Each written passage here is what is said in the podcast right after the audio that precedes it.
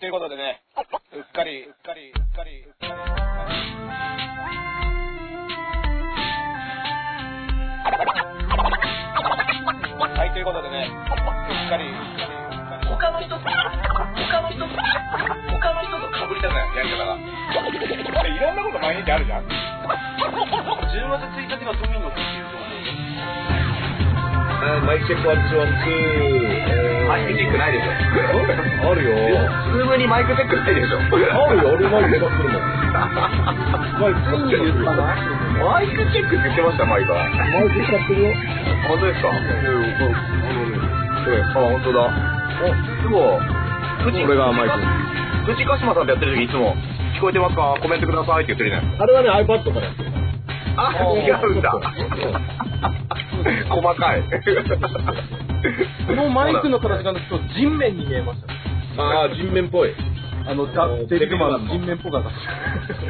デビルマンにのあの顔がいっぱい甲羅に乗ってる。高麗に乗ってるあの、一番やばいやつ。こ怖いよね、あいつ。の間ちょっと見て、すげえなと思い ましたね。うん。どんなキャラだよってね。はい。カメラの位置、今、マイクを君らに見せるためにカメラの位置が変わっちゃったじゃないか。何の愚痴なんすか なんす持かそってくれれん。だ。うんあお願いします。うんはい、ということで、ダースレーダーです。エル歌舞伎、エルウエダです。どうもデロリアン林です。お願いしおま願いすし。ます。いやね、あのーはい今週ね、僕ね、初配信ですよ、これ。あ、あの、YouTube はね、うん今、あれですもんね、あのー、昨日もロフトプラスワンから配信してたんじゃないですか。昨日がロフトプラスワンで、はい。はいあのー月曜日が、えー、と、四谷アウトブレイク。あー結構出かけてる、今。そうそうそう、外で、ね。すごい。うん。で、まあ、火曜も夜用事があって、はい今日もね、夜のミーティングがあったから、あ、そうですか。そうそう、まあ、深夜、ただ、あのーだから、昨日か今日の深夜にエル歌舞伎でやろうと思って、はい。はいうん、まあこれだから今週はこれが初めてなんですよ、あ、素晴らしい。うん珍しいですね。珍しいでしょはだもんねあのさあとねい。はい。 YouTuber なのは僕は YouTuber でしょ。 YouTuber フリースタイル YouTuber じゃないですか本当 に。誰と、あの、なん、スタイルは固まってないじゃないですか。定まってないじゃないですか。フリースタイル YouTuber? フリースタイル YouTuber。いやだから小学校があこ憧れてるの僕にじゃあどういうことですもかうそうだって小学生がなりたい職業ナンバーワンあだよ、そうです。こういうふうになりたいのそうそう。でも、だから、きちょ、あの、この前の、うんあの、一緒にやったね、ネイキッドロフトは、うんあれ、フリースタイルやってもらったじゃないですか、ダースさんに。うんもうそう俺だったあれ貴重だと思いますよ。あの、うん。ダーさんの、その、こ核の部分を配信に載せ、載せたっていうのは僕は。あんまやんないからねそうですよね。うんすごかったっすわ。結結構僕はねだからさ、あれはあの、ね、ここれだから。なんすか これ。あなるほど。はいはい。うんあの、コメントがね、その場で来て、うん。ね、本当に、あの、あれだからその場でやってますね。はいはい。シュートですよ、シュート。はいはい はい。うん。いや、影響されすぎじゃないですか、本人。ケーフェイ、ケーフェイじゃないっていう。セーフェイじゃない。ケーフェイじゃ今ないね、、今ちょうど佐山悟の本読んでますから、ダース さん。もう、ワードがそのままで、もう、覚えたやつすぐ使いたくなるっては いうい。わかりますわかります。シあ悪くうん、シューシューティング、シューティングっつってね。ケーフェイじゃなュい。ーティング ですよね。あうんいやでも、あの、要はさ、あの、ラップ、ラッパーのラップってさ、ーはい。どうやってやるんですかみたいなのあるわけじゃん。その、はいはい映画とかから見ても。はいはい。あ思いますよ。どうやったらやってるんですかみたいなさ。うん。で、やっぱそこが、あのー、大したことないよとかって言うでしょああー、はい。解決できるよっていう。あの、カッコつけて。うん。これがでも、要は、あの、ちょっとさ、サヤマっぽいじゃん。ああ、っていうか、プロのレスラーズはそうじゃないですそうそかう。プロのレスラーって大体そう言うでしょう。うんん。だから結構ね、そのか感じのイズムっていうの、うん。イズムはあるよ。はいはいはい。イズムっでていうのをも、どう翻訳するのかで小沢健二が揉めてますけどね、今ね。あのななんでしたっけなんですかあれなんなんですかあの人種、レイシズムっていううんうの、ん。人種あーはいはいは差い別、人種主義だみたいな。なるほどなるほど。まあでも日本語訳としては人種差別なんだけど、うんうんまうあん。あの、まあお酒も変わった人だからしょうがないんじゃないあの、ルポ川崎に小酒の話が出てきて、うん。で、それ、そそれ、その、わ面白かったんですけど、その、小で酒磯の部、磯部亮のそうです。うん。川崎北部なんですよ。で、うんバッドホップとかは南部のほんと悪い方で、うんで、北部ってのは、その、まあ、僕も北部なんで共感したんですけど、うんあの、田舎でも都会でもないし、金持ちでも貧乏でもないし、うん。東京っちゃ東京だけど東京には入ってないみたいな。それで結構冷めた視点で物を見るようなのが自分には育ったんじゃないかっていうのを、あ、お酒川崎の育ち方っていうね。そう、川崎ノーザンソウルっていうのが出てくるんですけど、それ、磯部なんか、と、磯部亮とさ、はいなんか、もうめちゃめちゃもう犬猿の中だったからね、20年前とか。あ、そうなんですか。うん。なんでですか磯部さんはなんかラップとか取材してる人なんですかもともとでヒップホップ雑誌のライターでデビューしてるから。あでー。、最初に書いたアルバムのレビューっていうのが、僕の、僕らのアルバム、あの、お尚と僕と真田はのマイカデリック。マイカデリックク。に書いたんだよ。んで、クソミスに書いてきて、はい。で、その後、僕らが持ってた雑誌で、それに対する反論を書いたのね。おー。ので、そしたら向こうがまた別の雑誌で書いてくるっていうのしばらく。へー、すげえ。ケイフェイだけど。いいい時代じゃないです か。ケイフェイ、ケイフェイだったらそれあれですよ。やらせですよ。や、だから、そうそうそうそう。いや、うんあの、やらせではないんだけど、アングルだったんですか結構ね、あれ、だから、当時ね、まあ僕らは、ヒップホップの、なんだろう、世代としてはさ、だからそのジブラさんとかライムさん、はい歌丸さんとかの下、二つ下ぐらいの世代なわけよ。はい。で、まあ、当時だから、えっとメジャーデビューの1枚目のアルバム「ABEX」はいなんかしたんだけど、それは要は僕ら世代としては初の多分僕ら世代で一番先にメジャーデビューしたのはあのうちのグループだと思うね日本でおー。第3世代ぐらいな感じですか第じゃあ3世代みたいな感じかな、はい。うん、でただ僕らは要は先輩持たずにはい。そのなんつうんだろうなまあ運が良かったり巡り合わせもあったりあと変なことをやってたからはい。それでポンと話題になってで雑誌とかでも結構特集とかしてくれて、はい。それで、メジャーファーストアルバムを出したわけよ。うん。で、それも、あの、ABEX の相川七瀬っていうさ、シンガーのギターレーベルはい。で、えっ、と、カッティングエッジっていうんだけど、うんそこがヒップホップをいろいろやってて、でそこの若手として入って、でう、ん僕のいたチームっていうのは、ジャンヌ・ダルクっていうビジュアル系のバンドと、有名じゃないですそうそうそう、と僕らみたいなねか。小池百合子が目指してる。そうそうそうそうそう。 はい。それは違えよあ。あの本お前は当のジ火ャンあぶルりは、火あぶりは嫌だって言っ てね。なんでうんまあまあ、あの、でも、ジャンヌ・ダルクもさ、活動停止しちゃったのかな、この間ね。まあ、そうっすね。当時めちゃめちゃ人気だったわけよ。で、名前めちゃくちゃ知ってますよ。うん。で、そのジャンヌ・ダルクの売れた金で、うちらの制作費を出すみたいな。おへー。へで、1枚目のアルバムを出したんだけど、そのアルバムを出した時に、当時日本でヒップホップの専門誌っていうのは1冊しかなかったね。うシーュープロみたいなやつよ。な、なんていう雑誌なんですかブラストっていうんだけど、へそれ1冊しかなくて、もう一個、ファッション寄りのウーフィンっていう雑誌があったね。これはファッションとありましたねファッションと音楽が、ー。まあ、はい。あの、うまいバランスで、コンビニとかにも置くような雑誌。うんうん。ブラストってのは本屋で売ってる。まあもう、うんヒップホップ専門誌でアメリカとか、まあ、世界のヒップホップと日本のヒップホップが載ってて、おー。まあここ、このブラストっていうのはもうほうだから、なんつうの、正統派いわゆる、なんつうの、親日みたいな純、、純ですね。純正というか。そう純正の、あの、ヒップホップ雑誌で、はい。で、僕らのマイカレリックっていうグループは、このブラストにうん。デモテープで紹介されて、うん。なんか面白いテープもらったよ、みたいな。で、それでファーストアルバム、インディーズのファーストアルバムがもういきなり結構特集組んでくれて、おーそれ、で、あの、こいつら面白いやつが出てきたって言って割と話題になっあのしてくれてた雑誌がそのブラストだね。はそい。のブラストで、えーで、そのメジャーレビュー、アルバムの第1弾のレビュー、これがね、すごい大枠で扱ってくれたのよ。うーん。ディスクレビューって毎月の新新作リリースみたいなのがバーって出るんだけど、はい。もうそれの見開きの最初のページにドンって前から出てくる。すごい大型新人じゃないですか。そうそう。なんだけど、それの片方を磯部亮が書いたはい。の。で、したらもう一言目で、この内容のアルバムでこんな大きな枠をもらっても書くことないけど、みたいなのから始まったの。だえから無理やり書いてみます、みたいな。 ー。えー。それはず、ーっと、ずーっと悪口書いてあって。えで、で、そのね、雑誌の編集者に、ー。うん。ばったりね、2日前ぐらいに、その発売日の2日前ぐらいに会ってるのね。で磯、部さんとじゃないじゃない、べ雑誌の編集、で磯部はライターだから、それで、その編集が高橋義郎、あの、義明さんって人で、まあ今あの TBS のラジオの日曜日のハッピーシャットっていうのやってる人なんだうけど、ん。高橋さんに会って、そしたら、あ、君らのレビューを大きく今回載せたよ、みたいな。言って、内容は、まあある意味面白いと思うよ、にゃーみたいな感じ。うん。まあこれ褒められるのかなと思って。ちょっと意味深ですね。そうそうそう。言ったらもうクソみそに書いてあって、うん。でまあ僕らにしてみればメジャー、メジャーレビューのさ、1枚目だからさ、そうですよね。これ参ったな、つってう。ん。でしかも、まあこれも良くないことなんだよ。うん今思えば、あの、要は今まで日本のヒップホップのアルバムで1枚も悪く書かれたものってなかったの、ブラストの中で。はあ。何かしら褒める方向だったね。っていうのは、うんもうやっぱほとんど存在もちっちゃかったし、うん。で、なんだかんだ現場とかもちっちゃいから絶対合うしね、みんな。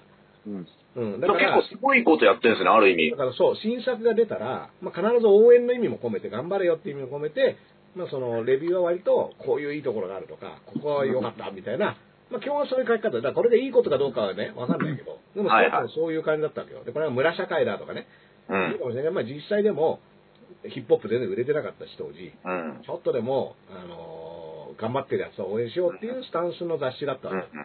で、その磯部は、そこの、その世代の一つ下の世代で、はいまあそんなの知らねえよ、俺はっていう感じだね。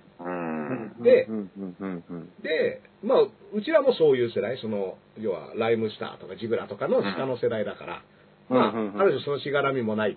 うん。で、まあ、そこにが、あのーまあ、仕掛けてきたっていう感じだよね。なるほど。うん。まあ、もちろんね、おーその内容に関して別に好き嫌いっていうか、う別ん。にね、20年前の作品だから今、まあ今聞いても別にあのこういうことやりたかったんだろうなっていうの、僕とか、うんお尚とか、まあ、真田人とかね、あの、この人には別に、まあ、あの時はこういうことやりたかったよねっていうものなんだけど、うんうんあまあ、結構やってきて、で、その時、そのもう一個のウーフィンっていう雑誌で、はい。まあ、僕が連載持ってたの。すごいですね。デビューすぐで連載持ってたんですかそう、連載持ってて、でそのえー連載で、その磯部のことを、おー。その上から目線で、はい。あのーなんつうんだろう、なんかね、ノーブル、ノーブルなね、はいはあのーこう、上から目線の偉そうなやつが、あの、現場も知らねえで、適当なこと書いてるぜっていうのを似顔絵付きで書いたんですよい。ダーさん、20年前から、うん。 20年前からツイッターバトルやってたんですかそうそうそう、それでもう、あの、一面、あの、雑誌1ページ使って、いやもうはうん。盛大な文通お尚君なんて、はい当時に、二十歳前後の、二十歳過ぎのお尚君なんて、殴るみたいになってたもん。い。あ、うち行くって言ってました。もう、もう、うんやる、やるよっつって言って。すごいうんエレッタ持っておるぞ、みたいなね。 でもまあ、本返当りの討ちになってた、返り討ちになってた可能性はあるんだけど。はいはいうん。すごいもう、それぐらい結構リアルファイトな感じよ。やば。うん。で、したら、あの、その後、今度、リミックスっていうね、当時のクラブ系の、あのー音楽を載せる、あれ、エレはいキングだったかな、どっちか忘れちゃったけど、まあ、その雑誌で、まあ、その、日本のアンダーグラウンドヒップホップ、要はこれからの日本ヒップホップが面白いみたいな記事を磯部が書いて、で、まあ、それにいろんな新しいあのラッパーが次々出てって、もうその、で、それがまあ、カンとかね、カン AK ガミがいた MSC おとーか、まあ、あと、エローン、まあ、あの、フリースタイルダンスのですね、エローンがいもうた今の組合組合とかね。トップ先生の人じゃないですか。まあ、でもあれもね、あの世代は一緒だけど、うん僕らの方が先にメジャーデビューしてたわけよ。うそこのん世代に比べるとね。はい。うん。で、が出てきて、うん。で、もうこいつらすげえかっこいいと、磯部亮がうんうね。んうん。ダースレーダーみたいなやつは、もうこのシーンには居場所がなくなるって感じ。えー、わざわざ書いたんですえかうん。残念ながら、ああいったグループの居場所はないだろうっつって。それって、磯部さん、やっぱ、あれですかね、すごい友達になりたかったんですかね、ダーさんと。まあまあ、その後結構仲良くなってて。 だってわざわざ書かなくていいじゃないですかね。 いや、だから標的、もう要は、あの、彼も駆け出しのライターでさ、うん要。は、ちょっと、なんつうの、メジャーデビューとかして、名前売れてるけど、しがらみのないところを攻撃して、うん。でもその後ね、もっと大物にも行ったから、イゾベルは、DJ クラッシュ。えー、まあ、まあうんで、それでキャラ立ちしてったっていうのが多分あるんだと思うけどね。じゃあちょっと、ヒップホップ界のターザン山本みたいな感じですかそうそうそう、ターザン、ターザン。うだんから、ケイフェイだおねー、さっきから。あ なるほど。ーいやちょっと上田さん、あの、俺分かりやすいと思ったけど、見てる人何人分かりやすいと思ったんいだや、ろうわかりやすいと思うよ。俺はすごい分かりやすかった。あ、ターザンかってなったけど。うん。いや、だからそれで、うんあ。のーなんだろう、まあそういうノリがあって、うん。うんまあ要は、うんあの、ヒップホップ用語で言うとビーフって言うんだけどさ。はいはいはい聞いたことありますビーフの語源っていうのは何かっていうと、うん。アメリカで、あのマクドナルドがうんビーフハンバーガーっうん。ていうのを、まあもうあの、ビーフハンバーガーじゃん、マクドナルドって。はい。でウェンディーズがうん。 100%ビーフハンバーガーっていうのを出して、おー、喧嘩売ってるんですか。はウェンディーズの広告で、マックのことを取り上げて、あい。れ、えこのハンバーガーどこに牛肉入ってんのっていうね。ー、すげえ。えで、ウェンディーズ100%ビーフハンバーガーっていうのを出したわけ、ドンってですすごよ。い。ごいで、これで、その CM の、あの、CM 上の喧嘩っていうのが語源で、その、あー仲間割れす、仲間割れっていうか、あの、敵対する状態のことをビーフっていうようなね。なるほど。ハンバーガーから始まったんハでンバーすガー、ハンね。バーガーが始まってるの。でそれでビーフっていうようになったんだけど、ケーフェイ。はいん。ケーフェイはフェイクの逆にしたんですよ。そう、フェイクをあでそういうさ、その、隠語ってのはまあ面白いじゃん。ななんでビーフって言うんだろうっていうあ。はうん。いや、ディスってんじゃねえよっていうのもさ、い。はい。今言うけどディスってんのディスリスペクトだから、はい。うん、リスペクトをにをしないっていう意味で、そうですよねリスペクトっていうのうのん頭文字でディスるっていうのがあるんだけど、ビーフっていうのはその、もともとウェンディーズ・マクドナルドから始まってる。はあ。で、う。うんで、まあそれ、れに、えっ、と、だから磯部と僕とかね、だから、マイカディ君の中で物をわーって喋るのは僕だから、だから基本磯部とは、こう、バトってたんですね。うんうんだからまあ、僕は割とうるさく言い返す方だけど、う言いん。返せない、あのーんところはもう言う書かれっぱなしで終わっちゃって泣き寝入りみたいなやつを何か何組かいて、やっぱちょっとあ変わっそれって普通に潰れちゃったりしますもんね。影響力あるから。いや、そうそうそうそう、だから売れ行きにもね、あうのーん影響しますね唯一の雑誌だから、そうですよね。唯一の雑誌で不利なことを書かれて、しかも新人とかでね、うーん。でしかもわざわざ他のグループとかをあの引き合いに出して、うこんなの聞くぐらいだったら俺は何々聞くなみたいなのを書かれちゃうわけよ。ん。えだからまあまあ、それで結構、まあ当時いろいろ大変だったとは思うんですが、うん。まあその磯部君が、あのーまあ別にね、公式の仲直りとかしないけど、やっぱ狭い業界だからあったりはするし、はい。で、あったら、僕は別に、あのー喋りだから、喋りと書くから、はあのーなんだろう、うちの他のメンバー、おしょう君とか結構怒ってるけど、まあー僕は別に、あのー言ってきたら言うのと、こっちは作品出してるからお前もなんか出せみたいな。い。うー話をしてん。たら、出した作品があのルポ川崎で、めちゃめちゃいいわけよ。あれ名著ですよ名ね。著名著。もう大名著で。で、しかも彼の、あの、磯部の文章ってのは基本的には面白いから、はうんだから結構、そういった意味では、あの、あーすげえなーっていうのは単純に今思ってるんだけど、い。だってあれ、類似本でルポ西成って言ってたんですけど、うん。著者が違うどころか出版社も違ったんですよ。うん。あの、まあ想定はもう、類似も同じとこから出ないだろうなって。いや、なんかね、シリーズみたいな感じだった、パッと見。うん。で、本屋によっては隣に置いてるんで、あか買うまで分かんなかったんですよ。ーうん。まあ、西成には西成でヒップホップのさ、はい。あの、慎吾西成っていうラッパーがいて、はで、それはもう、あの、思いっきり西成のことを歌ってるラッパーなんだけど、まあそういうヒップホップの土地ではあるんだけどね、ちょっとそのルポ西成は僕は全然読んでないから知らないんだけど、で、まあそういったのがあって、ただ、磯部も、そのダース・レーダーみたいなその居場所はなくなるって言ったけど、い。うまあ、ん。どっこいいるわけですよ、こっちもね。はいはいはい。 だからそれはもう、あの、若気の至りというか、うん。うんうんで、まあ、めあのーで、風営法のさ、クラブのこと、クラブがずっと深夜営業違法はい違法だったんだけど、まあ、あの、はい磯部はそこの取材とかもよくやってて、うん。で、おうおうこっちはこっちで法律を変えるロビー活動をやるから、結構その、それで磯部とよく会うようになって、おー。まあ、一緒に勉強会やったりとか、あのうん磯部がゲストで休む司会こっちがやったりとか、うん逆のやつうも、んうんっていうことをやって、まあ、一緒に飯食ったりもするようになってう、ん。まあ、いつの間にか、まあ、あのーまあ、そういう話になったんだけうど、ん。うん結構ね、あの15年前、まあ20年近く前か。はうわね、結構ね、なんだこいつっていう状態だったよい。。うん。面白い。うん。そういうのもさ、結もう狭山の本,、本とか読んでるとさ、やっぱそういったこととかあるわけじゃない。あります ね。なんだこいつみたいなさ、うん前田と狭山みたいなのあるわけじゃない。ありますよ。だから、狭山だって、格闘技路線に入った時って誰も理解しなくて、うん。それまあ僕もちょっと遅いけどそうだったし、何やりたいんだろうと思ったけど、佐山悟がやろうとしてたことが、だってもうい、誰も理解しない時に八角形のリング作って、ね。って、それ早今か、ったわけでしょ、USC の。今アメリカで一番メジャーの格闘技八角形の要でやってるわけじゃないですか。うんだから、あれね、も、でもそれ、はい。だってさ、その、より円形に近づけることで、うん。戦いがスムーズに行われるっていうこととね、なんかロープも、一番下のロープを外して、寝技がちゃんと回るようにするみたいな。まあ一応、理論はね、あるわけでしょその、そうですよ。今の、今のトップのことをもう、な、ね、20年前とかにも考えてる。三もっと前か。うん40年前ぐらいに考えてるわけです。なんかね、まあ、あのー当時だから僕ら、マイカで生きてるのやった時も、まあ、他の人たちがやってない音楽、他の人たちがやってない曲作ろうみたいなスタンスで、おしょうくんとかでやってたから、だからまあね、いまだにやってるってことは、まあ、そまあ、そうですよ。ね、やめやめちゃった人もいるし、別にやめたから悪いとかって話じゃないんだけどさ。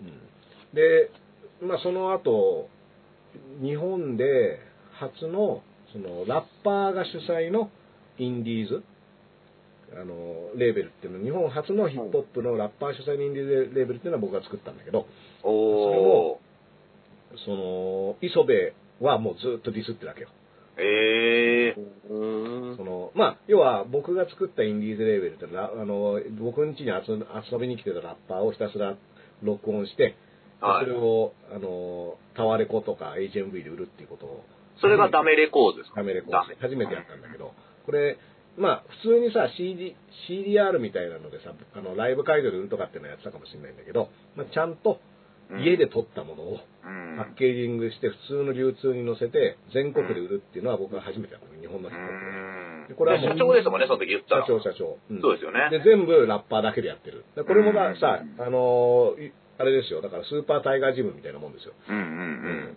うん。わかります よ。はいはいはい。だからチケット売るのもはいね、はいはいラッパーがやるみたいな。もう、あの、名前の表記、タイガーマスクにしていいです よ。ちょっと近いんで、ダースレーダーに。はちいな。みに僕、あの、初めて MC バトル、日本であ初のオフィシャルの MC バトル、あの、が1999年に開催されてるんだけどうーん、その時出た時はマスクかぶって出てる素晴 らしい。いやいや、それ一言も喋れず終わったやつじゃないですか、それ。から。一回そ戦れで一負 言。けてる。一回戦で負けてるっていうところは、ちょっとタイガー、はい、ちょっと違い、ちょっと違います。タイガーと違うところは、一回戦負けだったっていう。 不先輩ですね。うん。は残念ながらね、そこはスイングしなくて、ダイナマイトキッドじゃなかったからさい。うー。ん。相手がダイナマイトキッドだったら違ったんだけどね。そうですね。うんだからさんね、この前面白いことつぶやいてて、あの、タイガーマスクのね、面白い本を読んでる時に、マスクのくだらないニュースやめてくれって。そうつまらないマスクの話やめろっつってね、そうそう。ってね、つぶやいてたんだけど、ちょっと思ったのは、タイガーマスクどっちかっていうと、ちょっと、あのー少し右寄りみたいなね。あ のいや、そうですねそんいないよ、神楽坂のジム作った時にね、国旗の前で日本刀抜くっていうね、写真で。そうそう。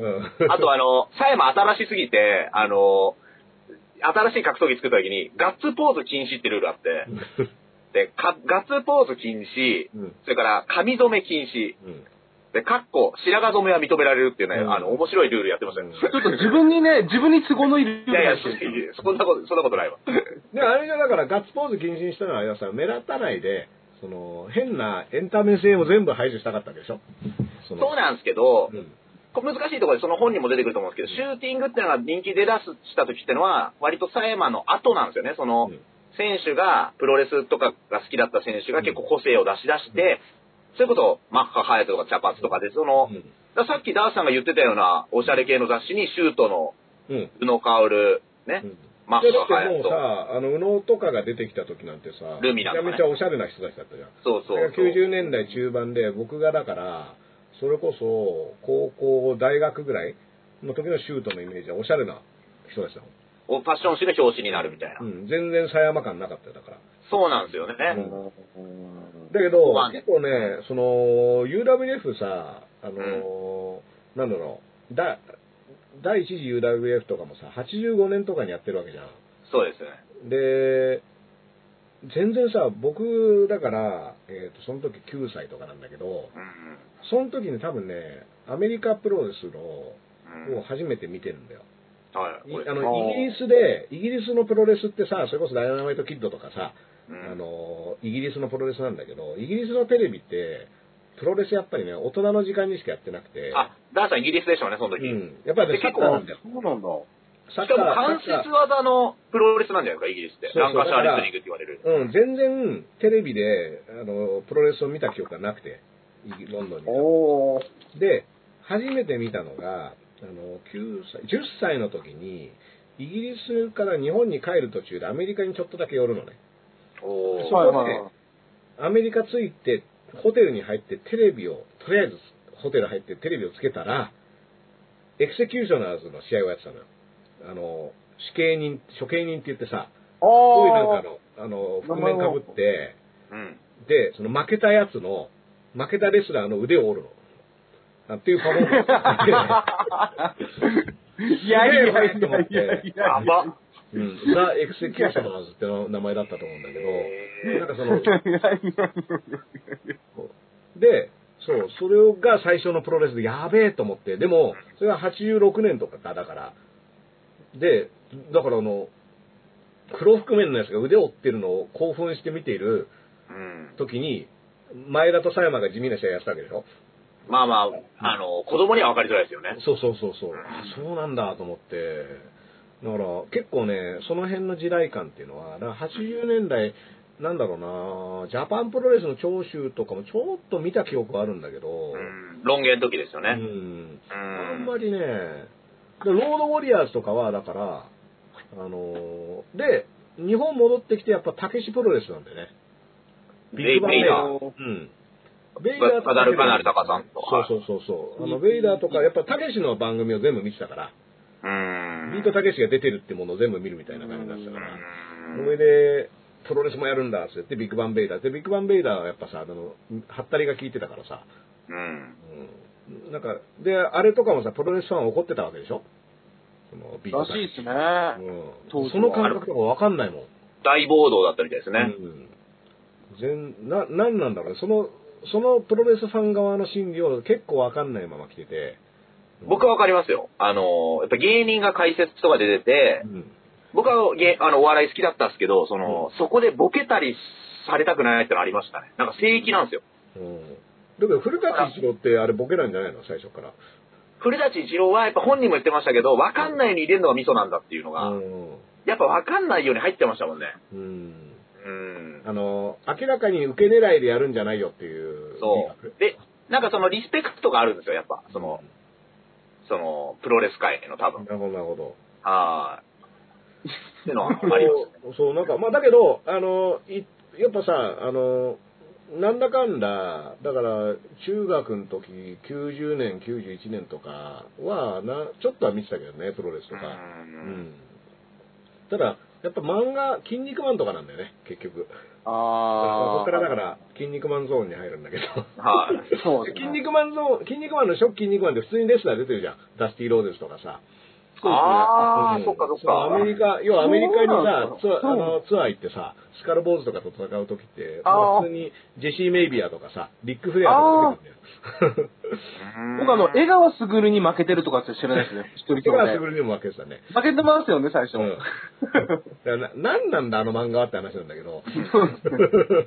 うん。でも結構ね、その、で、北斗の剣もさ、まんまプロレスラーがいっぱい出てくるからさ、あのー、あアそうルなんト・だホーガンとかさ、へえ。あの、顔だけね。うん。ああ、はいはいロードウォはいリはい。アーズも、あの、の二人も、あの、ファルコ、ゲント貢献のファルコのところで、うあん。の、アインってやつと一緒に閉じ込められている、うんロードウォリアーズのキャラのやへつ。ー。そういうので、あモデルになってるんですね漫画うん、そう、漫画とセットになってうん見るみたいな。だから、最初からあんまりそのリアルっていう感じじゃないんだよね。なるほど。うん。北斗の剣ってのは佐々木健介のことかなって一生思っちゃいますもんね。今今の。のは北斗晶の佐々木健介で北斗の剣っていうのは北斗の剣ですよね。うんはいいないいや、い ないです。はいいなあいでと、あす。の、ちょ、ちょっと襟足長いやつちょこちょこ出てくるしな。そうそうそう。ああ、あの当時のね、やっぱり。北斗晶の所有物である健介っていう意味での北斗の剣っていう言い方もまあ所有物ってあんま言わないです けど、ね、か配偶者なんで。あー CD に敷かれてますけど。はい。うんで、それで、漫画見てるうちにさ、今度は梶原一騎をさ、うん。に出会うわけで、明日のジョーとかで。で、ああの、まあ、昔の漫画だけど、やっぱ、明日のジョーっていうのは男の子は読んだ方がいいぞみたいになって、で、巨人の星と明日のジョーみたいになるでしょうんで、あんま野球は詳しくないんだけど、まあ巨人の星は漫画として読んで、で、明日のジョー面白いですね。この高森浅尾っていうのが、まあ、梶原一騎って名前で来て、ああ、なるほど、なるほど。あのー空手バカ一代と、プうんロレススーパースターレスレンに行くわけですよ。結構、逆に遡ってったんですね、じゃあそう。そうそうそう、遡ってくのうん古い方に。うでん、あ、こんなのあるんだ、みたいな感じで。それで、プロレススーパースターレスデンを見ると、どうもこう、昔のプロレスは面白いぞっていう話になってたんですうんなるほど。アントン、アントンダンスです。はいはい。アントニオの 木。はい。い。で、で、そうすると、あ、そういえばここに出てくるジャンボ鶴田とか今もやってんな、みたいなさ。うんうのん。で、今のプロレスに戻ってくるみたいななるほど。順番なんだよね。ループしていくんですね。ループして、ループして。だから、タイガーマスクも、その、スーパースターレスデンでさ、プロレススーパースターレスデンで見た後に、あれっていうか、これって漫画であるやつだよねと思ったら、梶原一騎原作でさ、う漫画ん。があるわけじゃん。漫画が先ですからね。そうそうそう。で、それが古本屋とかで結構安い値段で売っててさ、うーん。伊達直人のやつね。うんはいはいはい。そうそうで、ああ、プロレで、そしたらアニメ版のタイガーマスク、うん。ちょっと見てた記憶あるなと思って。うん結構劇画調のさ、アニメ版のパタイガーマスク。僕は MX の再放送で。うん。エンディングが悲しい歌ですよね。悲しいよね、あの歌ね。メロディーがもうん。あれは、最後まで歌ってんだっけいや、歌ってなう、いと違い思ますよ。あ誰誰か知らないですけど、歌ってる人。騙されないと、それは。 うんそういですやいや、だかねら。そうやってね、ぐるぐる回ってったっていうだのからが。僕も、うん、 95年に新日本プロレス対 UWF インターナショナルっていうのが戦うんですよ、全面対抗戦。でそれがもうピークで、僕が小6ぐらいかな、それ。うんで、そしたら今、あの、アベノマスクをめぐって、うん。投手はもう感謝ですと、もう欲しくてしょうがない。うん。で、あの、何をこんな時に政治家はバカなこと言ってるんだと。うん。そしたら、高田信彦が、うん。こんなマスクいらないよ、と。うん。これ、新日対ユーインターまだやってたんだまだやってるっていうね。俺の中ではまた来て、で、長州と、三代目タイガーマスク、金本浩二ってのはめちゃめちゃ仲悪いんで すよ。うん。距離が合わ距離が合わなくてう。ん。で長州は安倍のマスク欲しがってるじゃないですか。うん。うん。金本浩二が何つぶやいたかっていうと、うん。その安倍さんのニュース引用ツイートして、うん。安倍さんに言ってるんですよ。あの、オンドレはまだ配るんかうん。鼻を隠すんか、口を隠すんか。うんマスクが小さいことは自分もほんまは分かってるんやろと。うんこれ、これ、過激、過過激な三代目タイガーマスク。うん。やっぱ、あの、そこは長州、長州の味方をするんだね。ううんん、それは、あ本当は長州に言ってるのかもしれないですね。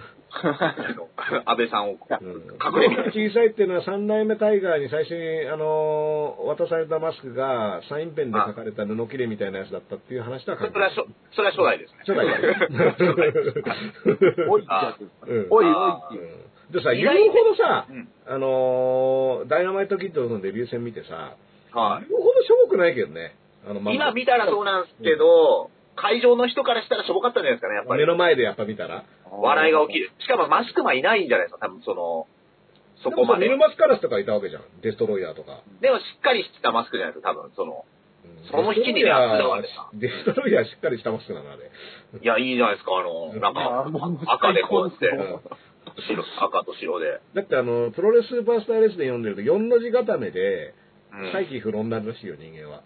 いや、なりますいよや。、あれずっとやってたらやばいって、絶対。4の字は。 うん。でも、しかもあの、うん腕立て状態から、えいってやると逆4の字って書いそてうる。そう。あの、うつ伏せになるとね。ただそれが発見される前ですからね。うん。あれはだから、アシュラマンのアシュラバスターをひあの反対に返すのっていう、ね。でもそ、横にすると無限大になるっていう、あの、ただ、アシュラバスターは、あれですよね、あの、手をうん。顔に固定された瞬間もうやばいっすね、あれはう。ん、そうだよね。うん。もうちょっと、これできなかったっすね。あの、だってさ、筋肉バスターは首をクイって動かすと外せるんだよね。そうっすね、そうっすね。こううん入れて、こうんう、外に出すと。でもアシュラバスターは手でこうやって、あの、手が6本なるほどあ手がいっぱいあるから。るから、うん手がいっぱいあるから、じゃあ手がいっぱいある時点で、別にその技に限らず、あらゆる決め技が、そうですよ明。らかに有利なんだけど、もう、殴った方が早いですからね、多分。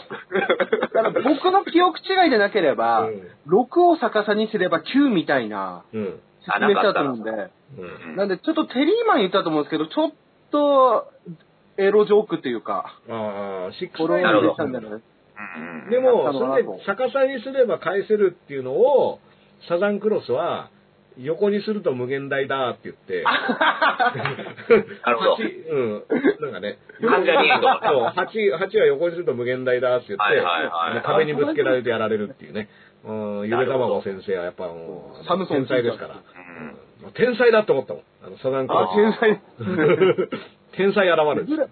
ゼブラチームかっこよすぎなんですよね。ああ、ね。あのー、マッスルインフェルマンモスマノ。ンとかマッスルインフェルノ。なんかあのー、サーフボードみたいにして、ね。あ、言いましたね。うん。のあれ、あれ誰だっけフェニックスじゃなくて、えーマリポーサかマリポーサ。マリポーサマっリてポーサさでした、っけマリポーサって何語なのメキシコじゃないですかね。メキシコ筋メ肉キはシコのマリポーサね。こうでよくマリポーサっマリポーて、サっていう名前を聞く。なんか聞きますね。ルチャーリブレとか見てると。本は当い。にマリポーサ、うんはマリポーサはね、あの、ぬ盗っ人ですからね。もともと盗賊ですから。い。よく覚えてますね。 よく覚えてますね、そこ。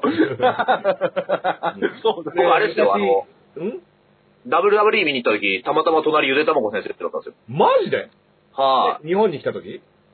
日本に WWE 公演してる、相方と一緒に、あれ、あれの日は俺一人行ったのかな一人じゃないかな。俺多分いない。行ったんですけど、2days で。うん。いうち1日は隣ゆでたまこ先生です。えメイン誰だった時中村晋介がああ、怪最我し近のか。してて乱入したのかな中村慎介の T シャツが今度、今君が着てるさ、あの、フォークナーさんじゃん。はい、リバーサルの。あれの新作中村慎介だよ。あ、そうなんですえーだら本当は WWE の、あのー、日本公演がある予定だったじゃん。か。はい。で、はいこれがあの、コロナで中止になあーって、でもグッズだけは作っちゃったから、えだからフィエンドと、なるほど。中村慎介と、うんあとあの、歌舞伎ウォリアー、おー、ああーの、女子のね。そうそうそう、T シャツ、歌舞伎ウォリアーズの超かっこよかったな。うん。うんうん、かっこよさそ僕ね、WWE 見に行ったのね、はい15年ぐらい前のやつでさ、う。日本公演ですかそう。あの、初はいめて、初来日なんじゃないあ、初来日ってことではないんだけど、あのい、や、結構、あの、その新しい WWE の初初期でしょうね。そうそう、だから、ローとか、あの、はいやってた頃の、新体制の、はあい。うん。で、あの、ステイシーっていう秘書キャラのさ、はい。あの、ビンス・マクマホンの秘書かなんかをやってるキャラのうん。女の子が、うん。そのミニスカートで、ひ秘書あの、あの、スーツ姿でさ、はい。で、リングインを、要は、ミニスカートで、はい。ロープ上段からリングインするん だよ。はい。だから、で、リングインだけでみんな、ふーってやるわけよ。あ ちゃんと律儀に、4つ、四つー。の 面、すべえてで1回リングインしたら出て、隣に行って、で、毎回ギリギリ、なんかミニスカートギリギリので、足を見せるリングインっていうのをするっていうー。う、あーアメリカ、のエンタメは違うぜって俺思ったんですうん、確かね、あのーオースティンが来る来ないって話をしてた のかな、確か。その頃ボそイうスですレーかムね。とか、うん、あのーなんかそういった時代だったと思うけど、うんあとダッドリー・ブラザーズとか、あー、懐かしいなう。ん、あのテーブル出してさ、We はいはいはいはい want table, we want table ってテーブルのあうんでその時代にね、紙のプロレスの取材も受けてんだよ。ー。え、すごいですね。何ですかプロレスファンだからプロレスファンじゃないのに、プロレスファンのふりをしてたら、あの、取材受けて、まあ多分喋ってる間にライタ WWE とか、うん。言ってー、るぐらいだから、まあ、ライタうーうんん。こいつ漫画読んでるだけだっていうのは多分バレてた。あーバレまし た。うん これ全部梶原一騎の話しかしてないんで。それ磯部亮さんですか、取材は。いや違う。ああ違いました相撲の部。 紙プロのライターの相撲の部。あの、わかんないかな。相撲の部。ああ、わかんないですね。えで、その時ダッドリー・ブラザーズの兄貴と顔が似てるって言われた。ー。ああ、なんか言ってましたね。うんそうそう。はいはいはいはい。確かに、う。うんん。ダースさん WWE のキャラで言っても俺多分何もあの気づかず使ってると思いまこの状態。す。 ダースレイダーっているんだ、みたいな。 ダース・レイダーってね。カート・アングルと戦ったよ、みたいな。あーうん、ダース・レイダー、カート・アングルだよ、あーだからそういう、あの、その時代、だからその後大日本プロレスのさ、主題歌とかを作る。仕事をしてね。ううんんだから一応ね、そういう絡みはあるんだけど、でもあ、やっぱ、リアルにさ、本当にプロレス好きな人ってさ、うん。本当詳しいじゃん。うん。うん。そういうのに比べると、まあ、一丁紙っていうか、いやいや、詳しいですよ、十分。名前は知ってる程うん。度。うん。別にいいじゃないですか。うん。だからそういう感じ。だけど、その、長州、狭山と田崎健太さんのね、は本を今連続で読んでるから、あ今、あの、覚えたての固有名詞がいっぱいあるよ。あ。ああ、まあ、まあ、それ、そうでしょそう、なんやでもつとか、やつの名前とかね、もああやつよしあきう、やつよしあきとかもうね、もうどんとこい、顔もわかるよ、みたいな。幻の金メダリストね。そうそうそううんそう、やつね。はいはい。そう。だから僕そういう、僕もだって今なんか、これ、日本経済予言の書って読んでるんで、うん。